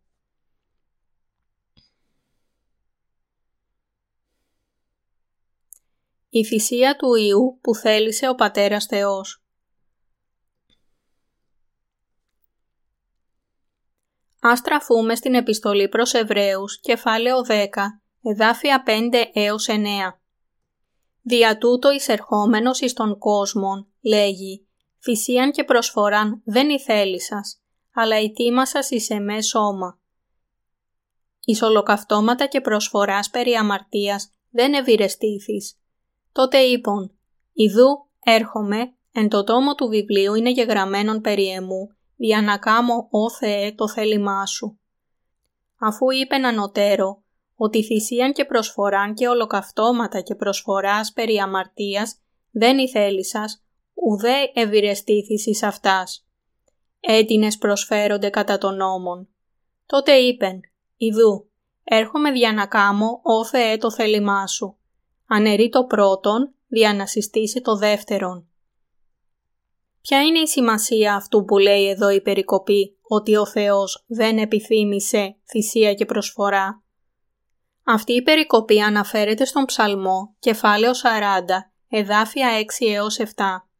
Σημαίνει ότι όλες οι αμαρτίες του κόσμου δεν θα μπορούσαν να καθαριστούν με τις καθημερινές προσφορές της Παλαιάς Διαθήκης και ότι για να δώσει την αιώνια προσφορά περί αμαρτίας, ο Ιησούς Χριστός ήρθε σε αυτήν την γη, βαπτίστηκε έχισε το αίμα του, αναστήθηκε από τους νεκρούς και με τον τρόπο αυτό έχει γίνει ο σωτήρας όλων μας. Η έννοια του ψαλμού κεφάλαιο 40, εδάφιο 7 που λέει «Τότε είπα, Ιδού έρχομαι. Εν το τόμο του βιβλίου είναι γεγραμμένον περί εμού». Είναι ότι ο Ιησούς Χριστός ήρθε σε αυτήν την γη και έπλυνε όλες τις αμαρτίες με την τοποθέτηση των χεριών και το χύσιμο του αίματός του ακριβώς όπως ήταν γραμμένο στην Παλαιά Διαθήκη. Στην εποχή της Παλαιάς Διαθήκης, οι αμαρτίες του λαού Ισραήλ εξηλαιώνονταν καθώς το ζώο της θυσίας προσφερόταν στον Θεό την ημέρα της εξηλαίωσης με την τοποθέτηση των χεριών του αρχιερέα και το χύσιμο του αίματος του θύματος. Παρόμοια, ο Ιησούς Χριστός που ήρθε σε αυτήν την γη για να γίνει η αιώνια θυσιαστική προσφορά για όλη την ανθρωπότητα, ανέλαβε τις αμαρτίες του κόσμου δεχόμενος το βάπτισμα, μία μορφή της τοποθέτησης των χεριών και σήκωσε όλη την καταδίκη των αμαρτιών ολόκληρης της ανθρωπότητας με την μεταφορά αυτών των αμαρτιών του κόσμου στο Σταυρό, όπου σταυρώθηκε, έχισε το πολύτιμο αίμα του και πέθανε. Με αυτόν τον τρόπο, ο Ιησούς έχει δώσει αιώνια σωτηρία σε όλους όσους πιστεύουν. Ακριβώς όπως είχε υποσχεθεί ο Θεός μέσω του συστήματος της κοινή του μαρτυρίου, στην Καινή Διαθήκη ο Ιησούς ήρθε σε αυτήν την γη και με αυτόν τον τρόπο έχει εκπληρώσει την σωτηρία μια για πάντα. Όσοι επομένως πιστεύουν έχουν σωθεί από όλες τις αμαρτίες. Η σκηνή του μαρτυρίου ήταν η υπόσχεση του Θεού ότι με το βάπτισμα και το χύσιμο του αίματός του ο Ιησούς θα καθάριζε παντοτινά τις αμαρτίες όλων των ανθρώπων μια για πάντα. Και ο Ιησούς ήρθε πράγματι και εκπλήρωσε την υποσχεμένη σωτηρία με το βάπτισμα και το χύσιμο του αίματός του και με αυτόν τον τρόπο εκπλήρωσε τέλεια τον Λόγο του Θεού. Όλες οι υποσχέσεις της σωτηρίας του Θεού, με άλλα λόγια, έχουν εκπληρωθεί πράγματι στο πρόσωπο του Ιησού Χριστού. Ο λαός Ισραήλ πιστεύουν ότι ο νόμος της Παλαιάς Διαθήκης και οι λόγοι των προφητών είναι ο λόγος του Θεού. Αλλά είναι ανίκανοι να πιστέψουν στον Ιησού Χριστό που ήρθε σε εμάς στην εποχή της Καινής Διαθήκης ως Θεός ή Σωτήρας. Όλοι οι άνθρωποι αυτού του κόσμου, συμπεριλαμβανομένου του λαού Ισραήλ, πρέπει τώρα να καταλάβουν ότι ο Ιησούς Χριστός είναι ο ίδιος Θεός και να δεχτούν στις καρδιές τους ότι είναι ο Μεσσίας που έμελε να έρθει.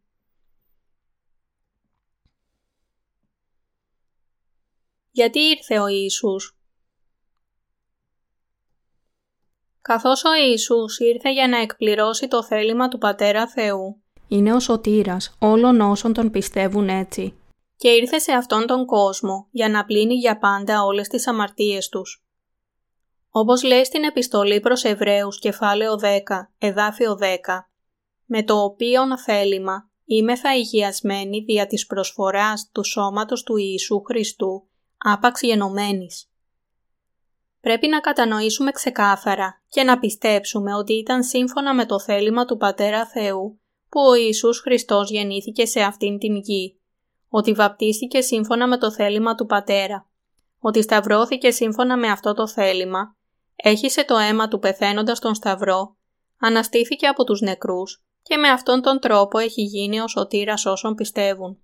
Για να καθαρίσει όλες τις αμαρτίες μας σύμφωνα με το θέλημα του Πατέρα Θεού, ο Ιησούς Χριστός έπρεπε να εκπληρώσει την σωτηρία της ανθρωπότητας, καθαρίζοντας όλες τις αμαρτίες με το βάπτισμα που έλαβε και το αίμα που έχισε.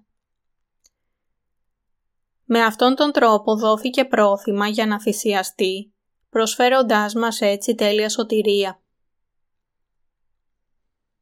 Επειδή ο Ιησούς Χριστός θυσιάστηκε για να καθαρίσει όχι μόνο τις αμαρτίες του λαού Ισραήλ, αλλά και τις αμαρτίες ολόκληρης της ανθρωπότητας, μπορούμε να σωθούμε μόνο αν κάθε ένας από εμάς το πιστεύει αυτό με την καρδιά του.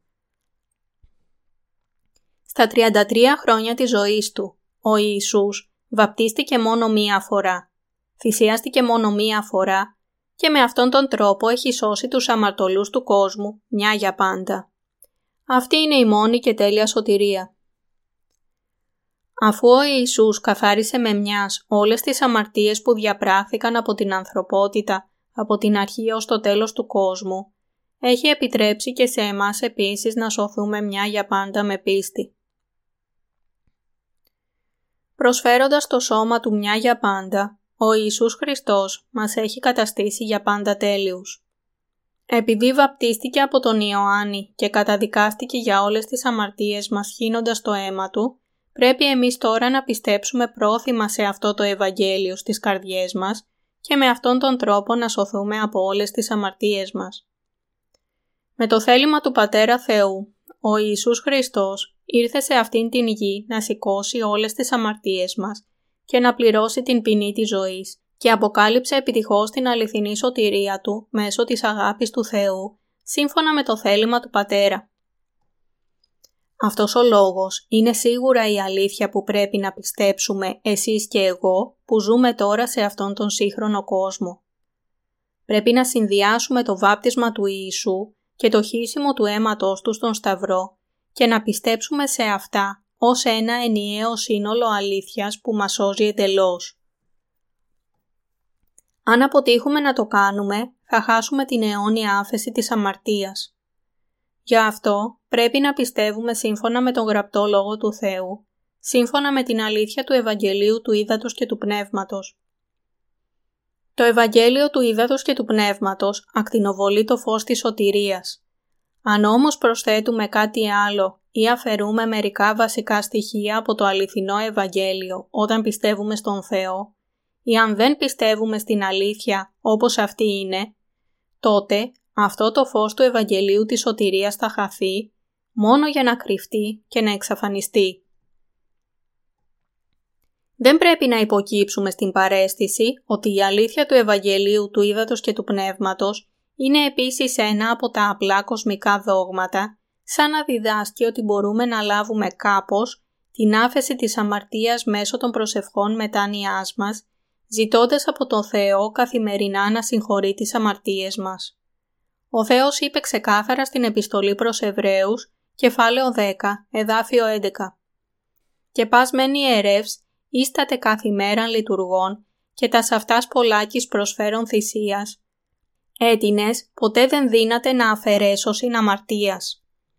Μας είπε με άλλα λόγια πως οι αμαρτίες που διαπράττουμε καθημερινά δεν μπορούν να πληθούν απλά επειδή ζητάμε από τον Θεό να μας συγχωρέσει από τις καθημερινές αμαρτίες μας με πίστη στο αίμα του Σταυρού. Επειδή η προσφορά της θυσίας που έδωσε ο Ιησούς Χριστός τον Πατέρα Θεό με το βάπτισμά του από τον Ιωάννη και τον θάνατο στον Σταυρό ήταν η τέλεια προσφορά της σωτηρίας. Έχουμε σωθεί εντελώς με πίστη σε αυτήν την προσφορά. Επειδή οι αμαρτίες του κόσμου μεταβιβάστηκαν μια για πάντα στον Ιησού Χριστό όταν βαπτίστηκε από τον Ιωάννη, ο Ιησούς μπορούσε να σηκώσει τις αμαρτίες μας στον Σταυρό και να πεθάνει σε Αυτόν για να τελειώσει την καταδίκη των αμαρτιών τους. Και ήταν για αυτόν τον λόγο που έχουν πληθεί οι αμαρτίες όσων πιστεύουν στο βάπτισμα και το χύσιμο του αίματός Του. Πιστεύοντας το βάπτισμα που ο Ιησούς Χριστός έλαβε και το αίμα του Σταυρού, και εμείς επίσης πεθάναμε μαζί με τον Ιησού Χριστό και έχουμε έρθει ξανά στη ζωή μαζί Του με πίστη. Λέει στην επιστολή προς Εβραίους, κεφάλαιο 6, εδάφιο 23. Διότι ο μισθός της αμαρτίας είναι θάνατος. Το δε χάρισμα του Θεού, ζωή αιώνιος δια Ιησού Χριστού του Κυρίου ημών. Ο μισθός της αμαρτίας είναι θάνατος, οποιασδήποτε κι αν είναι αυτές οι αμαρτίες. Και γι' αυτό οι ποινές της πρέπει να πληρωθούν με ζωή. Γι' αυτό ήταν απαραίτητο να έρθει ο Ιησούς Χριστός σε αυτήν την γη με ανθρώπινη σάρκα, να βαπτιστεί από τον Ιωάννη και να χύσει το αίμα του στον Σταυρό. Η πραγματική μεταβίβαση των αμαρτιών σας επάνω στο σώμα του Ιησού ολοκληρώθηκε με το βάπτισμά Του και ο Ιησούς πλήρωσε τις ποινές των αμαρτιών σας φορτωμένος αυτές τις αμαρτίες και πεθαίνοντας και με αυτόν τον τρόπο τις έχει καθαρίσει μια για πάντα. Όμως, παρόλα αυτά και που ο Θεός έχει δώσει σε εμάς αυτήν την αλήθεια του Ευαγγελίου, υπάρχουν πολλοί άνθρωποι που παρακαλούν ακόμα καθημερινά τον Θεό για να συγχωρέσει τις αμαρτίες που διαπράττουν, επειδή απλά αγνοούν την αλήθεια του Ευαγγελίου του Ήδατος και του Πνεύματος. Όταν οι άνθρωποι έχουν αμαρτία στις καρδιές τους, δεν μπορούν παρά να φοβούνται ενώπιον του Θεού εξαιτίας αυτής της αμαρτίας. Είναι αλήθεια ότι υπάρχουν πολλοί που δεν ξέρουν ακόμα το Ευαγγέλιο του Ήδατος και του Πνεύματος και χρειάζονται να πληθούν από τις αμαρτίες τους και κυριεύονται από φόβο εξαιτίας των αμαρτιών των συνειδήσεών τους. Αλλά ο Ιησούς ήρθε σε αυτήν την γη για να τους ελευθερώσει από όλες τις αμαρτίες τους, βαπτίστηκε από τον Ιωάννη, έχισε το αίμα του στον Σταυρό και με αυτόν τον τρόπο τους έχει σώσει εντελώς.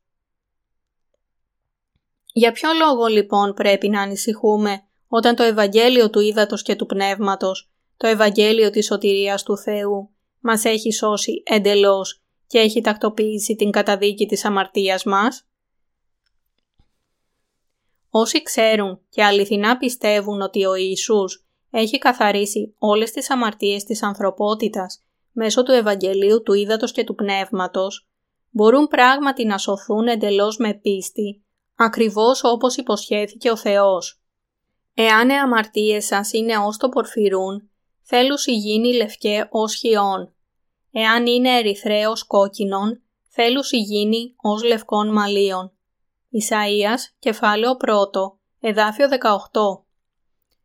Όλοι μπορούμε να σωθούμε με πίστη, επειδή υπήρξε το βάπτισμα του Ιησού που δέχτηκε τις αμαρτίες αυτού του κόσμου σύμφωνα με τον νόμο του Θεού στην Παλαιά Διαθήκη που μεταβίβασε όλες τις αμαρτίες επάνω στο ζώο της θυσίας με την τοποθέτηση των χεριών. Ο Ιησούς μπορούσε να πεθάνει στον Σταυρό επειδή ανέλαβε τις αμαρτίες του κόσμου με το βάπτισμά του από τον Ιωάννη και επειδή εκπληρώθηκε η σωτηρία για την οποία μίλησε ο Θεός στην Παλαιά Διαθήκη. Εμείς μπορούμε να σωθούμε από όλες τις αμαρτίες μας μόνο με την πίστη μας. Και όμως, παρόλη αυτή την αδιάψευστη αλήθεια, βλέπουμε ακόμα μερικούς ανθρώπους που πιστεύουν στον Ιησού σαν να ήταν μία άσκηση συμπόνιας. Κλαίνε και φωνάζουν καθημερινά για να ενισχύσουν την πίστη τους, επειδή το θεμέλιο της πίστης τους είναι να συμπονέσουν τον Ιησού για τα θανάσιμα πάθη που υπέμενε στον Σταυρό. Οι καρδιές τέτοιων ανθρώπων είναι εντελώς ραγισμένες και πρέπει να εγκαταλείψουν αυτήν την λανθασμένη πίστη.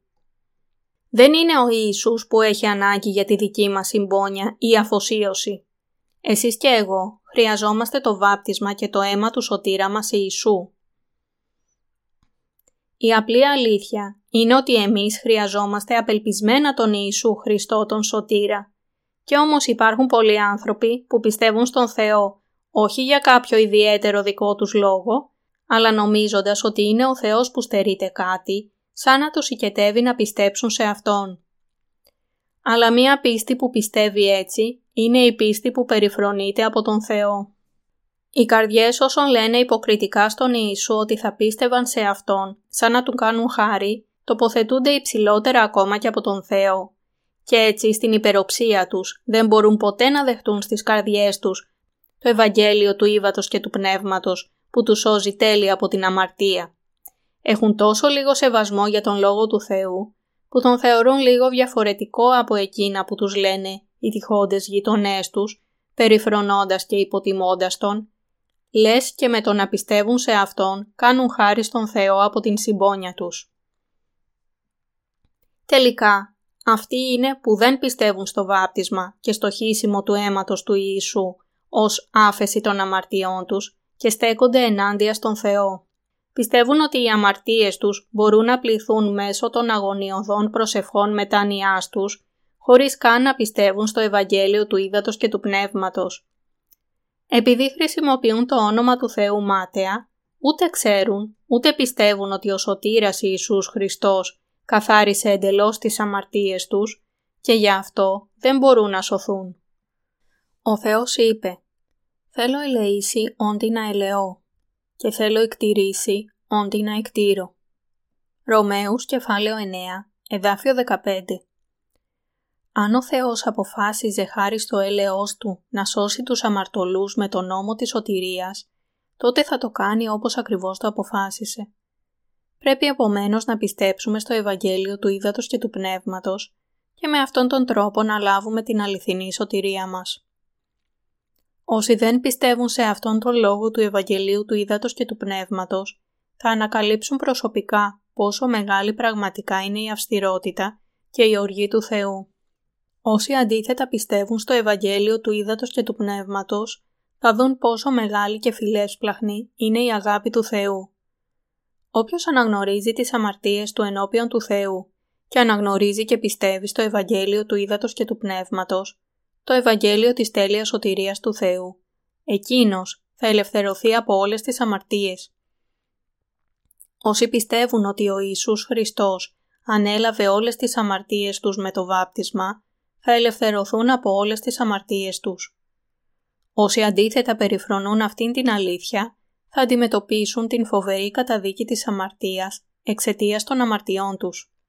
Επομένως, όλοι οι άνθρωποι αυτού του κόσμου πρέπει να πιστέψουν στο Ευαγγέλιο του Ήδατος και του Πνεύματος, την πραγματική αλήθεια.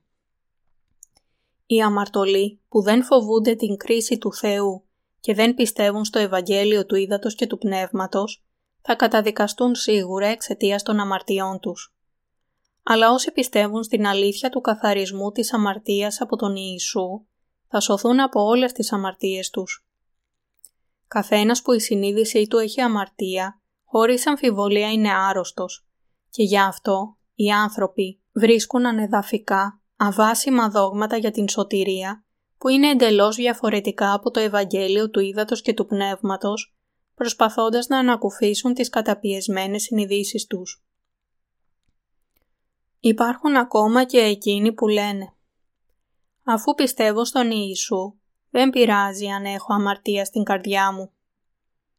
Αλλά δεν πρέπει να ξεχάσουμε ότι όλοι όσοι έχουν αμαρτία στις καρδιές τους θα αντιμετωπίσουν την τιμωρία του Άδη, επειδή ο Θεός θα εκδώσει σίγουρα την δίκαιη κρίση του για τέτοιους ανθρώπους εξαιτίας των αμαρτιών τους. Επειδή συντάσσονται με τον σατανά, ο Θεός απλά δεν μπορεί να τους αφήσει έτσι. Αλλά όσοι ξέρουν για την δικαιοσύνη του Θεού ότι θα υπάρξει η κρίση του για την αμαρτία, θα ζητήσουν από τον Θεό την φιλέσπλαχνη αγάπη Του, θα θέλουν να σωθούν από όλες τις αμαρτίες, θα ψάξουν για την αλήθεια και θα επιθυμούν να σταθούν με το μέρος του Θεού. Για τέτοιους ανθρώπους, εδώ είναι η αλήθεια ότι ο Ιησούς Χριστός ανέλαβε όλες τις αμαρτίες της ανθρωπότητας με το βάπτισμα. Κάθε αμαρτωλός πρέπει να πιστέψει σε Αυτήν και να λάβει την άφεση της αμαρτίας. Μέσω του βαπτίσματός Του, ο Ιησούς Χριστός δέχτηκε όλες τις αμαρτίες ολόκληρου του κόσμου μια για πάντα. Πέθανε στον Σταυρό μία φορά και με αυτόν τον τρόπο έχει καθαρίσει όλες τις αμαρτίες και μας έχει καταστήσει δίκαιους. Μέσω του λόγου του Ευαγγελίου του Ήδατος και του Πνεύματος, όλοι τώρα πρέπει να συνειδητοποιήσουμε ποια είναι η αληθινή σωτηρία μας και πρέπει όλοι να έχουμε στις καρδιές μας την πίστη που πιστεύει αληθινά σε αυτό το Ευαγγέλιο. Όλοι όσοι πιστεύουν σε αυτήν την αλήθεια με την καρδιά τους, άσχετα ποιο είδος αμαρτιών έχουν διαπράξει, θα πληθούν πράγματι από όλες τις αμαρτίες τους με πίστη και θα λάβουν την αληθινή άφεση της αμαρτίας και αιώνια ζωή. Δεν θέλετε να πιστέψετε σε αυτόν τον λόγο του Ευαγγελίου και να λάβετε το Ευαγγέλιο του Ήδατος και του Πνεύματος με πίστη, το Ευαγγέλιο που κάνει να εξαφανιστούν όλες οι αμαρτίες των καρδιών σας; Όσοι πιστεύουν στο Ευαγγέλιο του Ήδατος και του Πνεύματος ενώπιον του Θεού, θα λάβουν σίγουρα την άφεση της αμαρτίας. Οι δικές σας προσευχές μετάνοιας δεν μπορούν να σας σώσουν. Πολλοί που ομολογούν σήμερα ότι πιστεύουν στον Ιησού, προσφέρουν καθημερινά προσευχές μετάνοιας, ζητώντας από τον Θεό να συγχωρέσει τις αμαρτίες τους. Ζουν τις ζωές της πίστης τους, δίνοντας καθημερινά τις θυσιαστικές προσφορές τους στον Θεό, όπως την εποχή της Παλαιάς Διαθήκης. Αλλά αυτή δεν είναι η ζωή της πίστης που θα θέλατε να ζείτε. Χύνει ο Ιησούς το αίμα του στον Σταυρό για να πλύνει τις αμαρτίες σας όταν εσείς προσφέρετε προσευχές μετάνοιας. Αυτό δεν είναι σωστό. Αντίθετα, πρέπει να πλύνετε τις αμαρτίες σας μια για πάντα, πιστεύοντας ότι η δύναμη του βαπτίσματος και της προσφοράς του αίματος του Ιησού Χριστού διαρκεί για πάντα. Όσοι προσπαθούν να πληθούν από τις αμαρτίες τους προσφέροντας καθημερινά προσευχές μετάνοιας, δεν μπορούν να λάβουν την αιώνια άφεση της αμαρτίας, ούτε έχουν την πίστη που τους επιτρέπει να λάβουν την αληθινή σωτηρία. Αν οι αμαρτίες του καθενός μπορούσαν να συγχωρεθούν μέσω τέτοιων προσευχών μετάνοιας ή οποιονδήποτε ανθρώπινων τελετουργιών, τότε ο Θεός δεν θα είχε καθιερώσει τον νόμο που ορίζει ότι η ποινή της αμαρτίας είναι θάνατος. Για να εξηλαιωθούν οι άνθρωποι από τις αμαρτίες τους, πρέπει πραγματικά να δώσουν με πίστη την προσφορά που μεταβιβάζει τις αμαρτίες τους επάνω στο σώμα του Ιησού. Το είδος της πίστης που πρέπει να έχουμε δεν είναι αυτό που προσφέρει καθημερινά προσευχές μετάνοιας, αλλά εκείνο που πιστεύει στο Ευαγγέλιο του ύδατος και του αίματος, που φανερώνονταν στο κιανό, πορφυρό και ερυθρό νήμα και το λεπτοϊφασμένο λευκό λινό, που χρησιμοποιήθηκαν για την πύλη της σκηνής του μαρτυρίου. Με άλλα λόγια, πρέπει να καταλάβουμε ότι μόνο η πίστη που πιστεύει στο Ευαγγέλιο του Ήδατος και του Πνεύματος μπορεί να μας φέρει τον αληθινό καθαρισμό της αμαρτίας και αυτό πρέπει να το πιστέψουμε με τις καρδιές μας. Όπως ακριβώς οι αμαρτωλοί της Παλαιάς Διαθήκης μεταβίβαζαν τις αμαρτίες τους στο ζώο της θυσίας τους, τοποθετώντας τα χέρια τους στο κεφάλι του όταν έδιναν την προσφορά τους περί αμαρτίας, και εμείς επίσης πρέπει να μεταβιβάσουμε τις αμαρτίες μας στον Ιησού Χριστό με πίστη στο βάπτισμά Του και με αυτήν την πίστη που πιστεύει στο βάπτισμά Του και το χύσιμο του αίματος Του στον Σταυρό πρέπει να έρθουμε στον Θεό και να λάβουμε την αιώνια άφεση της αμαρτίας. Ο Θεός είπε «Διότι με την καρδία αν πιστεύει της προς δικαιοσύνη και με το στόμα γίνεται ομολογία προς σωτηρίαν και η πίστη είναι εξακοής Ιδέα ακοή δια του Λόγου του Θεού. Ρωμαίους κεφάλαιο 10, εδάφια 10 και 17. Στο κατά Ιωάννη κεφάλαιο 1 εδάφιο 29 λέει «Τι επαύριον βλέπει ο Ιωάννης τον Ιησούν, ερχόμενον προς Αυτόν και λέγει «Ιδού, ο αμνός του Θεού, ο έρον την αμαρτίαν του κόσμου». Αυτή η περικοπή περιγράφει την μαρτυρία που έδωσε ο Ιωάννης ο Βαπτιστής την επόμενη μέρα αφότου είχε βαπτίσει τον Ιησού. Όταν ο Ιωάννης ο βαπτιστής είδε τον Ιησού να πλησιάζει, είπε «Άνθρωποι, κοιτάξτε, αυτός είναι». Αυτό, αυτό προκάλεσε μία αναταραχή μεταξύ του πλήθους που μαζεύτηκε γύρω από τον Ιωάννη.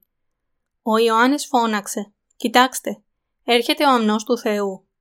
Αυτός δεν είναι άλλος από τον Υιό του Θεού». Ο ίδιος ο αμνός του Θεού που ανέλαβε τις αμαρτίες της ανθρωπότητας με την μεσολάβησή μου. Είναι ο σωτήρας μας. Είναι ο Ιησούς Χριστός, ο αμνός του Θεού. Κοιτάξτε, Είναι ο αμνός του Θεού που αφαιρεί τις αμαρτίες του κόσμου. Επειδή ο Ιωάννης ο Βαπτιστής είχε βαπτίσει τον Ιησού Χριστό και είχε μεταβιβάσει τις αμαρτίες του κόσμου επάνω του, ο ίδιος προσωπικά ο Ιωάννης μπορούσε να δώσει μαρτυρία για τον Ιησού. Με άλλα λόγια, επειδή ο Ιωάννης είχε μεταβιβάσει τις αμαρτίες μας στον Ιησού με το βάπτισμά του, ο Ιησούς Χριστός έγινε ο αμνός της θυσίας που ανέλαβε τις αμαρτίες μας σύμφωνα με το θέλημα του ίδιου, σύμφωνα με το θέλημα του Θεού Πατέρα. Στην Παλαιά Διαθήκη, η άφεση της αμαρτίας παραλαμβανόταν με το δόσιμο των θυσιαστικών προσφορών στον Θεό. Όμως, στην Καινή Διαθήκη μπορούμε να εξηλαιωθούμε από τις αμαρτίες μας μόνο με πίστη που πιστεύει πλήρως το βάπτισμα του Ιησού και το αίμα του στον Σταυρό. Επειδή ο Θεός, για να καθαρίσει τις αμαρτίες του λαού Ισραήλ, δεχόταν ως θυσιαστικές προσφορές ζώα όπως τάβρη, αρνιά και τράγη, αναρρύθμιτα ζώα έχησαν το αίμα τους. Κόπηκαν, κομματιάστηκαν και κάηκαν στο θυσιαστήριο του ολοκαυτώματος. Μυριάδες θυμάτων σκοτώθηκαν πράγματι εξαιτίας των αμαρτιών των ανθρώπων. Όμως, στην εποχή της Καινής Διαθήκης, ο Ιησούς δεν πρόσφερε τέτοια θύματα, αλλά πρόσφερε για εμάς το δικό του σώμα. Επειδή ο Ιησούς, ο αμνός του Θεού, ήρθε σε αυτήν την γη, δέχτηκε επάνω στο σώμα του τις αμαρτίες του κόσμου μέσω του βαπτίσματός του και έχισε το αίμα του στον Σταυρό, έχει κάνει όσους το πιστεύουν αυτό να σωθούν από όλες τις αμαρτίες τους, μια για πάντα. Ο Ιησούς ήρθε σε εμάς για να εξαλείψει μια για πάντα τις αμαρτίες μας με το νερό, το αίμα και το πνεύμα. Ο Θεός διατάζει τώρα εσάς και εμένα να πιστέψουμε σε αυτήν την αλήθεια της πραγματικής σωτηρίας. Μας λέει «Επειδή σας έχω αγαπήσει, έχω καθαρίσει όλες τις αμαρτίες σας. Σας έχω σώσει έτσι ακριβώς. Γι' αυτό πιστέψτε. Έχω καθαρίσει τις αμαρτίες σας, δίνοντας τον Υιόν μου ως προσφορά περί αμαρτίας για εσάς. Άφησα τον Υιό μου να ζήσει σε αυτήν την γη τα 33 χρόνια της ζωής του. Τον βάπτισα. Τον έκανα να χύσει το αίμα του στον σταυρό για χάρη σας και με αυτόν τον τρόπο σας έχω ελευθερώσει εντελώς από όλες τις αμαρτίες και την καταδίκη σας. Τώρα, με πίστη σε αυτήν την αλήθεια, μπορείτε να γίνετε τα παιδιά μου που αγαπώ και που μπορώ να αγκαλιάσω στα χέρια μου. Μάθετε και πιστέψτε το αυτό στις καρδιές σας. Ότι δηλαδή όσοι πιστεύουν στο βάπτισμα που ο Ιησούς Χριστός έλαβε και το αίμα που έχησε, όχι μόνο θα σωθούν από όλες τις αμαρτίες τους, αλλά επίσης θα λάβουν το δικαίωμα να γίνουν παιδιά του Θεού. Εξηλαίωσε πραγματικά ο Ιησούς όλες τις αμαρτίες αυτού του κόσμου; Ας στραφούμε στην επιστολή προς Εβραίους, κεφάλαιο 10, εδάφια 14 έως 18. Διότι με μίαν προσφοράν ετελειοποίησε διαπαντός τους αγιαζομένους. Μαρτυρεί δε εις ημάς και το Πνεύμα το Άγιον. Διότι αφού είπε πρώτερον, αυτή είναι η Διαθήκη, την οποία θέλω κάμει προς αυτούς μετά τα σημέρας εκείνας, λέγει ο Κύριος. Θέλω δώσει τους νόμους μου εις τας καρδίας αυτών και θέλω γράψει αυτούς επί των διανιών αυτών, προσθέτει. Και τα αμαρτίας αυτών και τα ανομίας αυτών δεν θέλω ενθυμίστε πλέον. Όπου δεν είναι άφεσης τούτων, δεν είναι πλέον προσφορά περί αμαρτίας. Η περικοπή κάνει σαφές. Όπου δεν είναι άφεσης τούτων, δεν είναι πλέον προσφορά περί αμαρτίας. Ακούστε αυτές τις ευλογημένες ειδήσεις ότι όλες οι αμαρτίες μας μεταβιβάστηκαν στον Ιησού μέσω του βαπτίσματος που έλαβε. Στον Ιησού μεταβιβάστηκε όχι μόνο κάθε αμαρτία που εσείς και εγώ διαπράξαμε σε όλη την διάρκεια της ζωής μας, μα επίσης και όλες οι αμαρτίες ολόκληρης της ανθρωπότητας μεταβιβάστηκαν σε Αυτόν. Για να εκπληρώσει όλη την δικαιοσύνη του Θεού, ο Ιησούς έλαβε την τοποθέτηση των χεριών όταν βαπτίστηκε μπαίνοντας και βγαίνοντας από το νερό και με αυτόν τον τρόπο έκανε όλες τις αμαρτίες να μεταβιβαστούν σε Αυτόν. Επιπλέον, σταυρώθηκε φορτωμένος όλες τις αμαρτίες και με αυτόν τον τρόπο σήκωσε την καταδίκη όλων των αμαρτιών της ανθρωπότητας και επομένως όσοι πιστεύουν έχουν ελευθερωθεί τώρα από όλη την κρίση τους. Ακριβώς όπως ο αρχιερέας μεταβίβαζε τις αμαρτίες του λαού Ισραήλ με την τοποθέτηση των χεριών του στο κεφάλι του ζώου της θυσίας, ο Ιωάννης ο Βαπτιστής μεταβίβασε όλες τις αμαρτίες μας στον Ιησού με το βάπτισμά του. Και στη συνέχεια, ο Ιησούς επομίστηκε αυτές τις αμαρτίες και σταυρώθηκε. Και έτσι ελευθέρωσε από την αμαρτία τον κάθε έναν που πιστεύει σε Αυτόν. Για αυτό, όσοι το πιστεύουν αυτό μπορούν να λάβουν το δικαίωμα να γίνουν παιδιά του Θεού. Λέει στην επιστολή προς Ρωμαίους, κεφάλαιο 10, εδάφιο 10 διότι με την καρδίαν πιστεύει της προς δικαιοσύνη και με το στόμα γίνεται ομολογία προς σωτηρίαν. Όλοι μπορούν να δικαιωθούν πιστεύοντας με την καρδιά στην δικαιοσύνη του Θεού. Πιστεύοντας με την καρδιά στην αλήθεια της σωτηρίας, μπορούν να λάβουν την άφεση της αμαρτίας και να μπουν στον ουρανό. Αδελφοί και αδελφές, Έχετε σωθεί πιστεύοντας με την καρδιά σας και ομολογώντας με τη γλώσσα σας ότι το βάπτισμα και το αίμα του Ιησού είναι τα απαραίτητα στοιχεία που αποτελούν την δικαιοσύνη του Θεού, την αλήθεια της σωτηρίας και το Ευαγγέλιο της άφεσης της αμαρτίας. Στο πλαίσιο του συστήματος των θυσιών της Παλαιάς Διαθήκης, οι αμαρτίες των Ισραηλιτών δεν καθαρίζονταν απλά με την σφαγή του θύματος, χωρίς την τοποθέτηση των χεριών που μεταβίβαζε τις αμαρτίες τους επάνω στην προσφορά. Παρόμοια, αν πιστεύουμε μόνο στο αίμα του Σταυρού και αφήνουμε έξω το βάπτισμα που έλαβε ο Ιησούς, τότε όλες οι αμαρτίες μας δεν μπορούν να πληθούν. Και τα αμαρτίας αυτών και τα ανομίας αυτών δεν θέλω ενθυμίστε πλέον. Όπου δεν είναι άφεσης τούτων, δεν είναι πλέον προσφορά περί αμαρτίας. Εβραίους, κεφάλαιο 10, εδάφια 17 έως 18. Γιατί ο Θεός είπε εδώ ότι δεν θα θυμόταν πλέον τις αμαρτίες μας; Αν και δεν μπορούμε παρά να συνεχίσουμε να αμαρτάνουμε μέχρι την ημέρα του θανάτου μας, επειδή ο Ιησούς ανέλαβε όλες τις αμαρτίες του κόσμου, μια για πάντα με το βάπτισμά Του, η σωτηρία μας είναι τώρα ολοκληρωμένη και θα διαρκέσει για πάντα. Και όσοι από εμάς το πιστεύουν αυτό, είναι τώρα χωρίς αμαρτία. Γι' αυτό ο Θεός δεν έχει πλέον ανάγκη να θυμάται τις αμαρτίες μας. Η δικαιοσύνη του Θεού σημαίνει την εντιμότητά Του. Η δικαιοσύνη του Πατέρα Θεού υπαγορεύει ότι όπως ακριβώς Εκείνος είναι Άγιος, Άγιοι και χωρίς αμαρτία είναι επίσης όσοι πιστεύουν στο Ευαγγέλιο του Ήδατος και του Πνεύματος. Από την αρχή, ο Θεός μας αγάπησε και επιθύμησε να μας κάνει παιδιά Του. Όμως αδιάφορο πόσο θέλησε να μας κάνει παιδιά Του, δεν θα μπορούσε να το κάνει εξαιτίας των αμαρτιών μας. Γι' αυτό, ο Πατέρας Θεός βρήκε μία λύση για να επιλύσει αυτό το πρόβλημα. Επειδή ο Θεός είχε επιφυλάξει μία άμομη προσφορά που θα θυσιαζόταν αντιπροσωπευτικά για λογαριασμό μας και αποφάσισε να πλύνει τις αμαρτίες μας με την μεταβίβαση όλων των αμαρτιών επάνω σε αυτό το θύμα.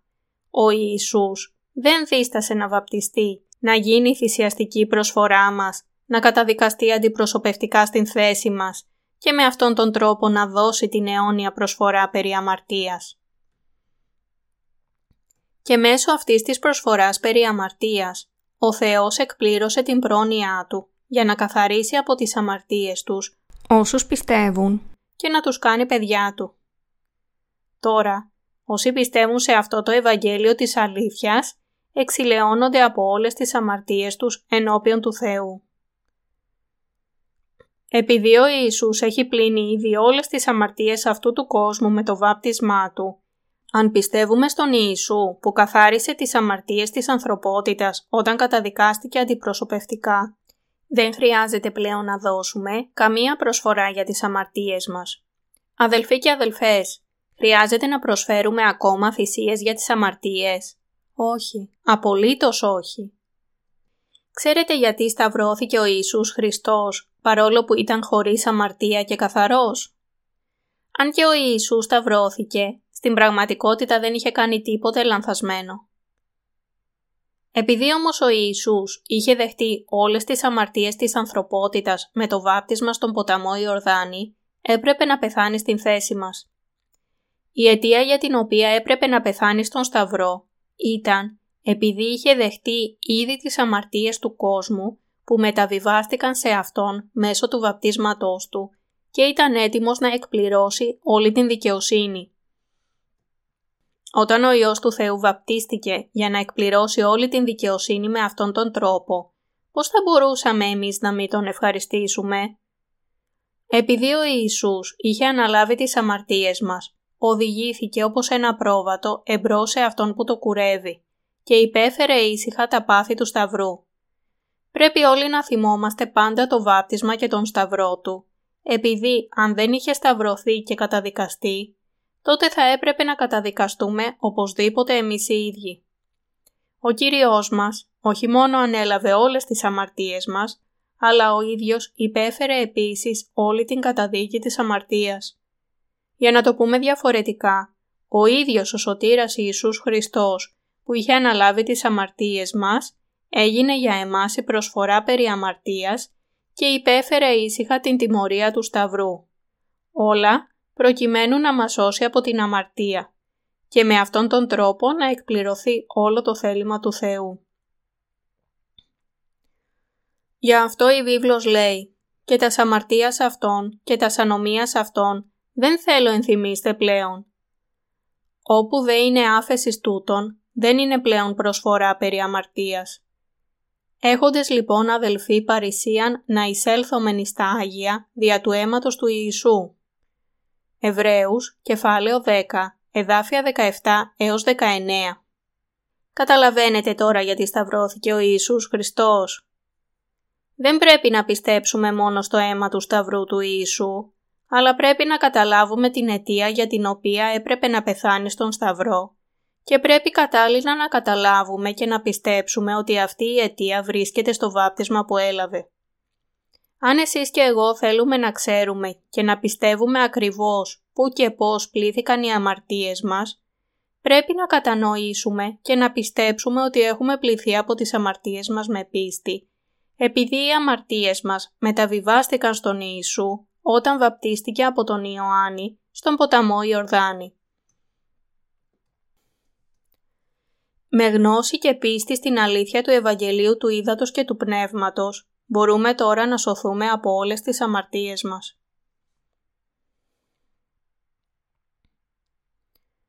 Αυτό που σας έχω πει μέχρι τώρα είναι η αλήθεια του Ευαγγελίου του Ήδατος και του Πνεύματος, για τα οποία η βίβλος μιλά με πολλές λεπτομέρειες. Και αυτή η αλήθεια είναι η σωτηρία που ήταν σχεδιασμένη πριν ακόμα από την δημιουργία του κόσμου και αυτή η σωτηρία φανερωνόταν επίσης στο κιανό, πορφυρό και ερυθρό νήμα, τα υλικά που χρησιμοποιήθηκαν για την πύλη της σκηνής του μαρτυρίου. Μαζί με τους συνεργάτες μου έχω κηρύξει σε αμέτρητους ανθρώπους σε αυτόν τον κόσμο αυτή την αλήθεια που φανερωνόταν στο κιανό, πορφυρό και ερυθρό νήμα. Και ακόμα και τώρα, αυτή ακριβώς την στιγμή, αυτό το Ευαγγέλιο διαδίδεται σε όλο τον κόσμο μέσω των βιβλίων μας.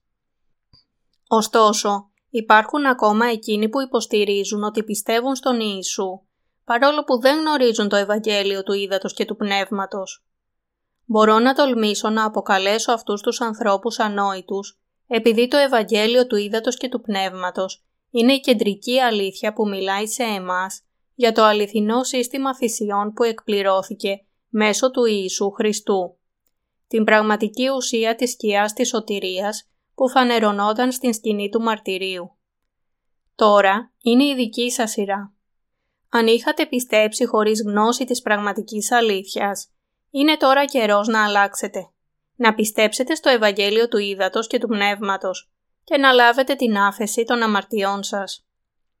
Το βάπτισμα και ο θάνατος του Ιησούς στον Σταυρό ήταν προφητευμένα πριν ακόμη από την θεμελίωση του κόσμου και φανερώνονταν στο κιανό, πορφυρό και ερυθρό νήμα και επίσης το λεπτοϊφασμένο λευκό λινό. Για να εκπληρώσει αυτήν την υπόσχεση και να σώσει πραγματικά εσάς και εμένα από τις αμαρτίες μας, Ο Ιησούς βαπτίστηκε, πέθανε στον Σταυρό, αναστήθηκε από τους νεκρούς και τώρα κάθεται στα δεξιά του Θεού Πατέρα. Προσπαθείτε ακόμα να πιστέψετε στον Ιησού, ακολουθώντας την εμπειρία ή τις συγκινήσεις σας, χωρίς γνώση αυτής της αλήθειας. Υπάρχουν πολλοί τέτοιοι άνθρωποι σε αυτόν τον κόσμο, αλλά πρέπει τώρα να επιστρέψουν από την ελαττωματική πίστη τους και να πιστέψουν ολόψυχα στην αλήθεια του Ευαγγελίου, του Ήδατος και του Πνεύματος, που κρυβόταν στο κιανό, πορφυρό και ερυθρό νήμα και το λεπτοϊφασμένο λευκό λινό που φανερώνονταν στην πύλη της σκηνής του μαρτυρίου.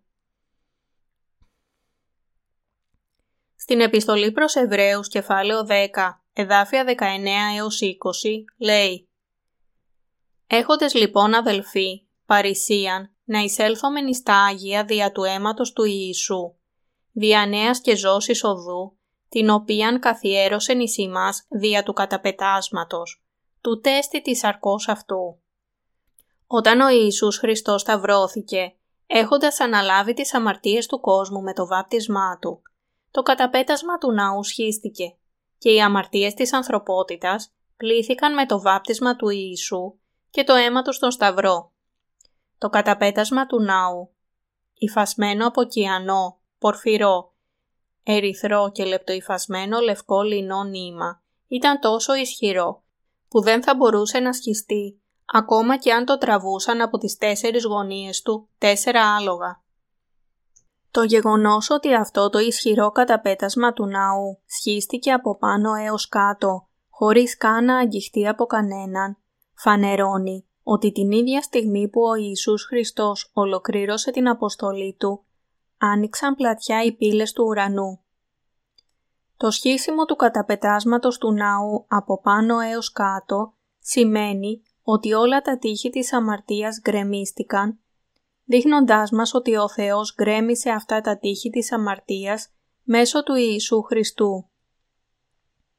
Τι σημαίνει λοιπόν ότι γκρεμίστηκαν τα τείχη της αμαρτίας; Σημαίνει ότι κάθε ένας μπορεί να εξηλαιωθεί από όλες τις αμαρτίες με πίστη στο βάπτισμα που ο Ιησούς Χριστός έλαβε και το αίμα του στον Σταυρό.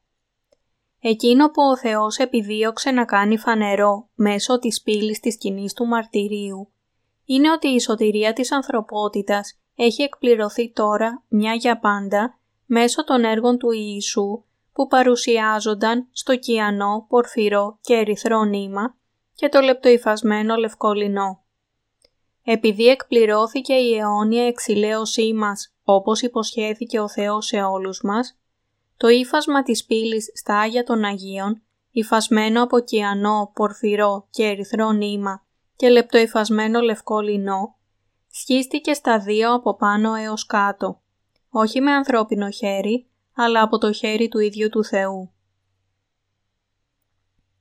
Αυτό αποκαλύπτει ότι ο Ιησούς Χριστός, που έχει γίνει η αιώνια θυσία για τις αμαρτίες της ανθρωπότητας, έχει σώσει εντελώς όσους από εμάς πιστεύουν στο Ευαγγέλιο του Ήδατος και του Πνεύματος. Ο Πατέρας Θεός έχει ορίσει ότι όποιος πιστεύει στο βάπτισμα που ο Ιησούς Χριστός έλαβε και το χύσιμο του αίματος του στον Σταυρό, μπορεί να λάβει την άφεση της αμαρτίας και να σταθεί ενώπιόν του. Θα πιστέψετε σε αυτήν την αλήθεια ή όχι; Όπως ακριβώς σας έχει αγαπήσει ο Θεός, έτσι επίσης σας αγαπά και ο Ιησούς Χριστός, ο Υιός του Θεού και σας έχει δώσει την τέλεια σωτηρία με το βάπτισμά Του από τον Ιωάννη και την σταύρωσή Του. Με την αποδοχή αυτής της αγάπης του Θεού που δόθηκε σε εμάς μέσω του Ιησού Χριστού και με πίστη στην αλήθεια που μας επιτρέπει να μπούμε στην Βασιλεία του Θεού, όλες οι αμαρτίες μας έχουν εξαφανιστεί.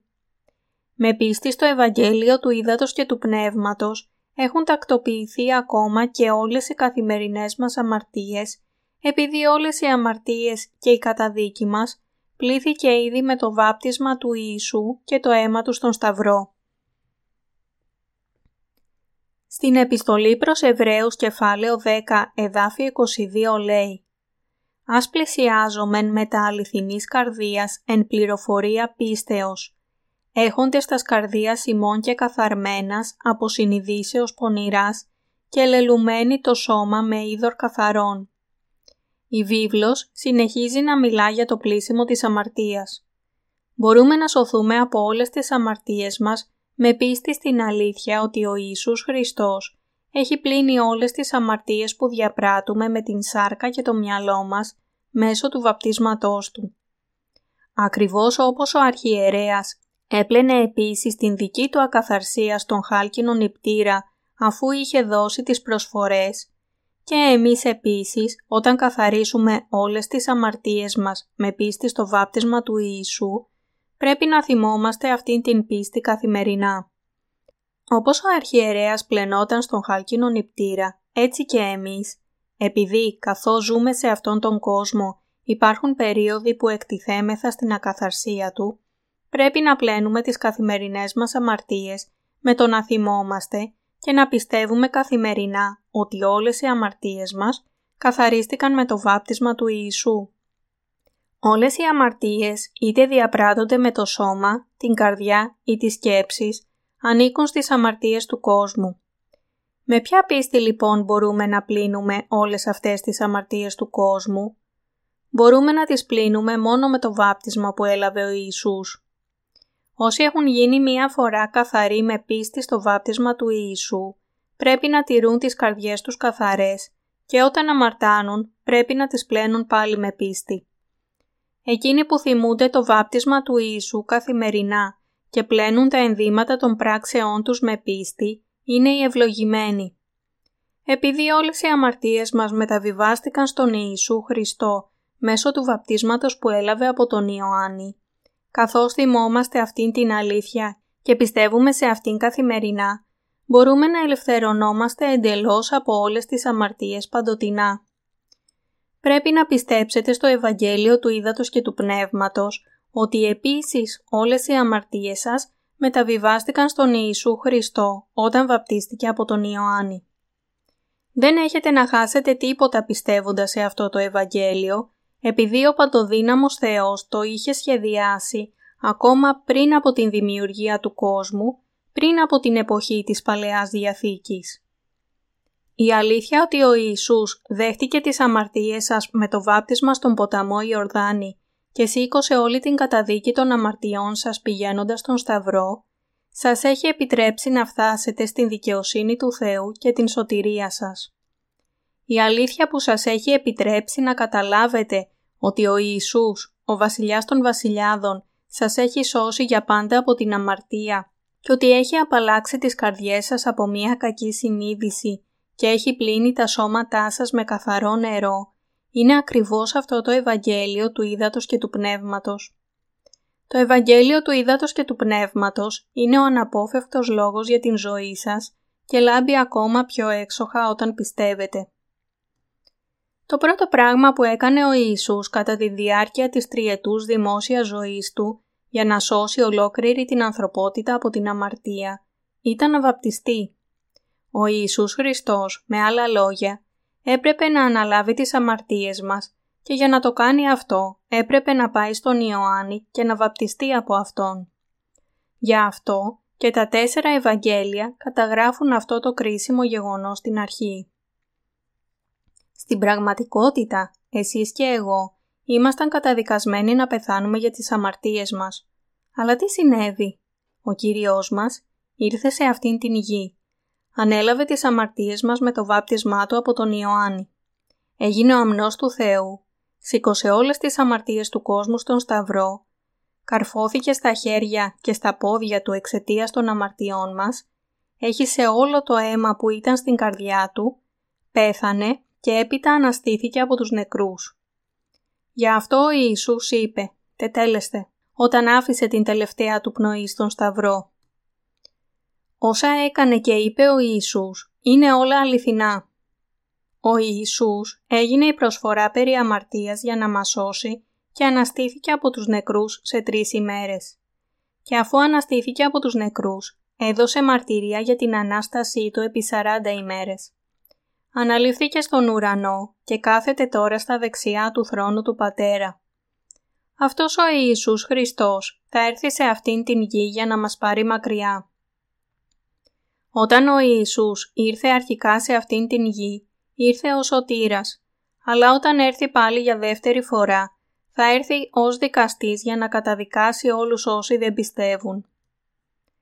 Πρέπει τώρα να καταλάβετε ότι ο Ιησούς Χριστός θα επιστρέψει σε αυτήν την γη ως κριτής για να καλέσει και να λάβει ως τα παιδιά του Θεού όσους πιστεύουν στην σωτηρία του ύδατος, του αίματος και του πνεύματος που εκείνος εκπλήρωσε στα 33 χρόνια της ζωής του σε αυτήν την γη για να τους κάνει να ζήσουν στην χιλιετή βασιλεία και τον αιώνιο ουρανό και για να εκδώσει την αιώνια κρίση του για όσους δεν πιστεύουν στο Ευαγγέλιο του ύδατος, του αίματος και του πνεύματος και έχουν απορρίψει την αγάπη του Θεού.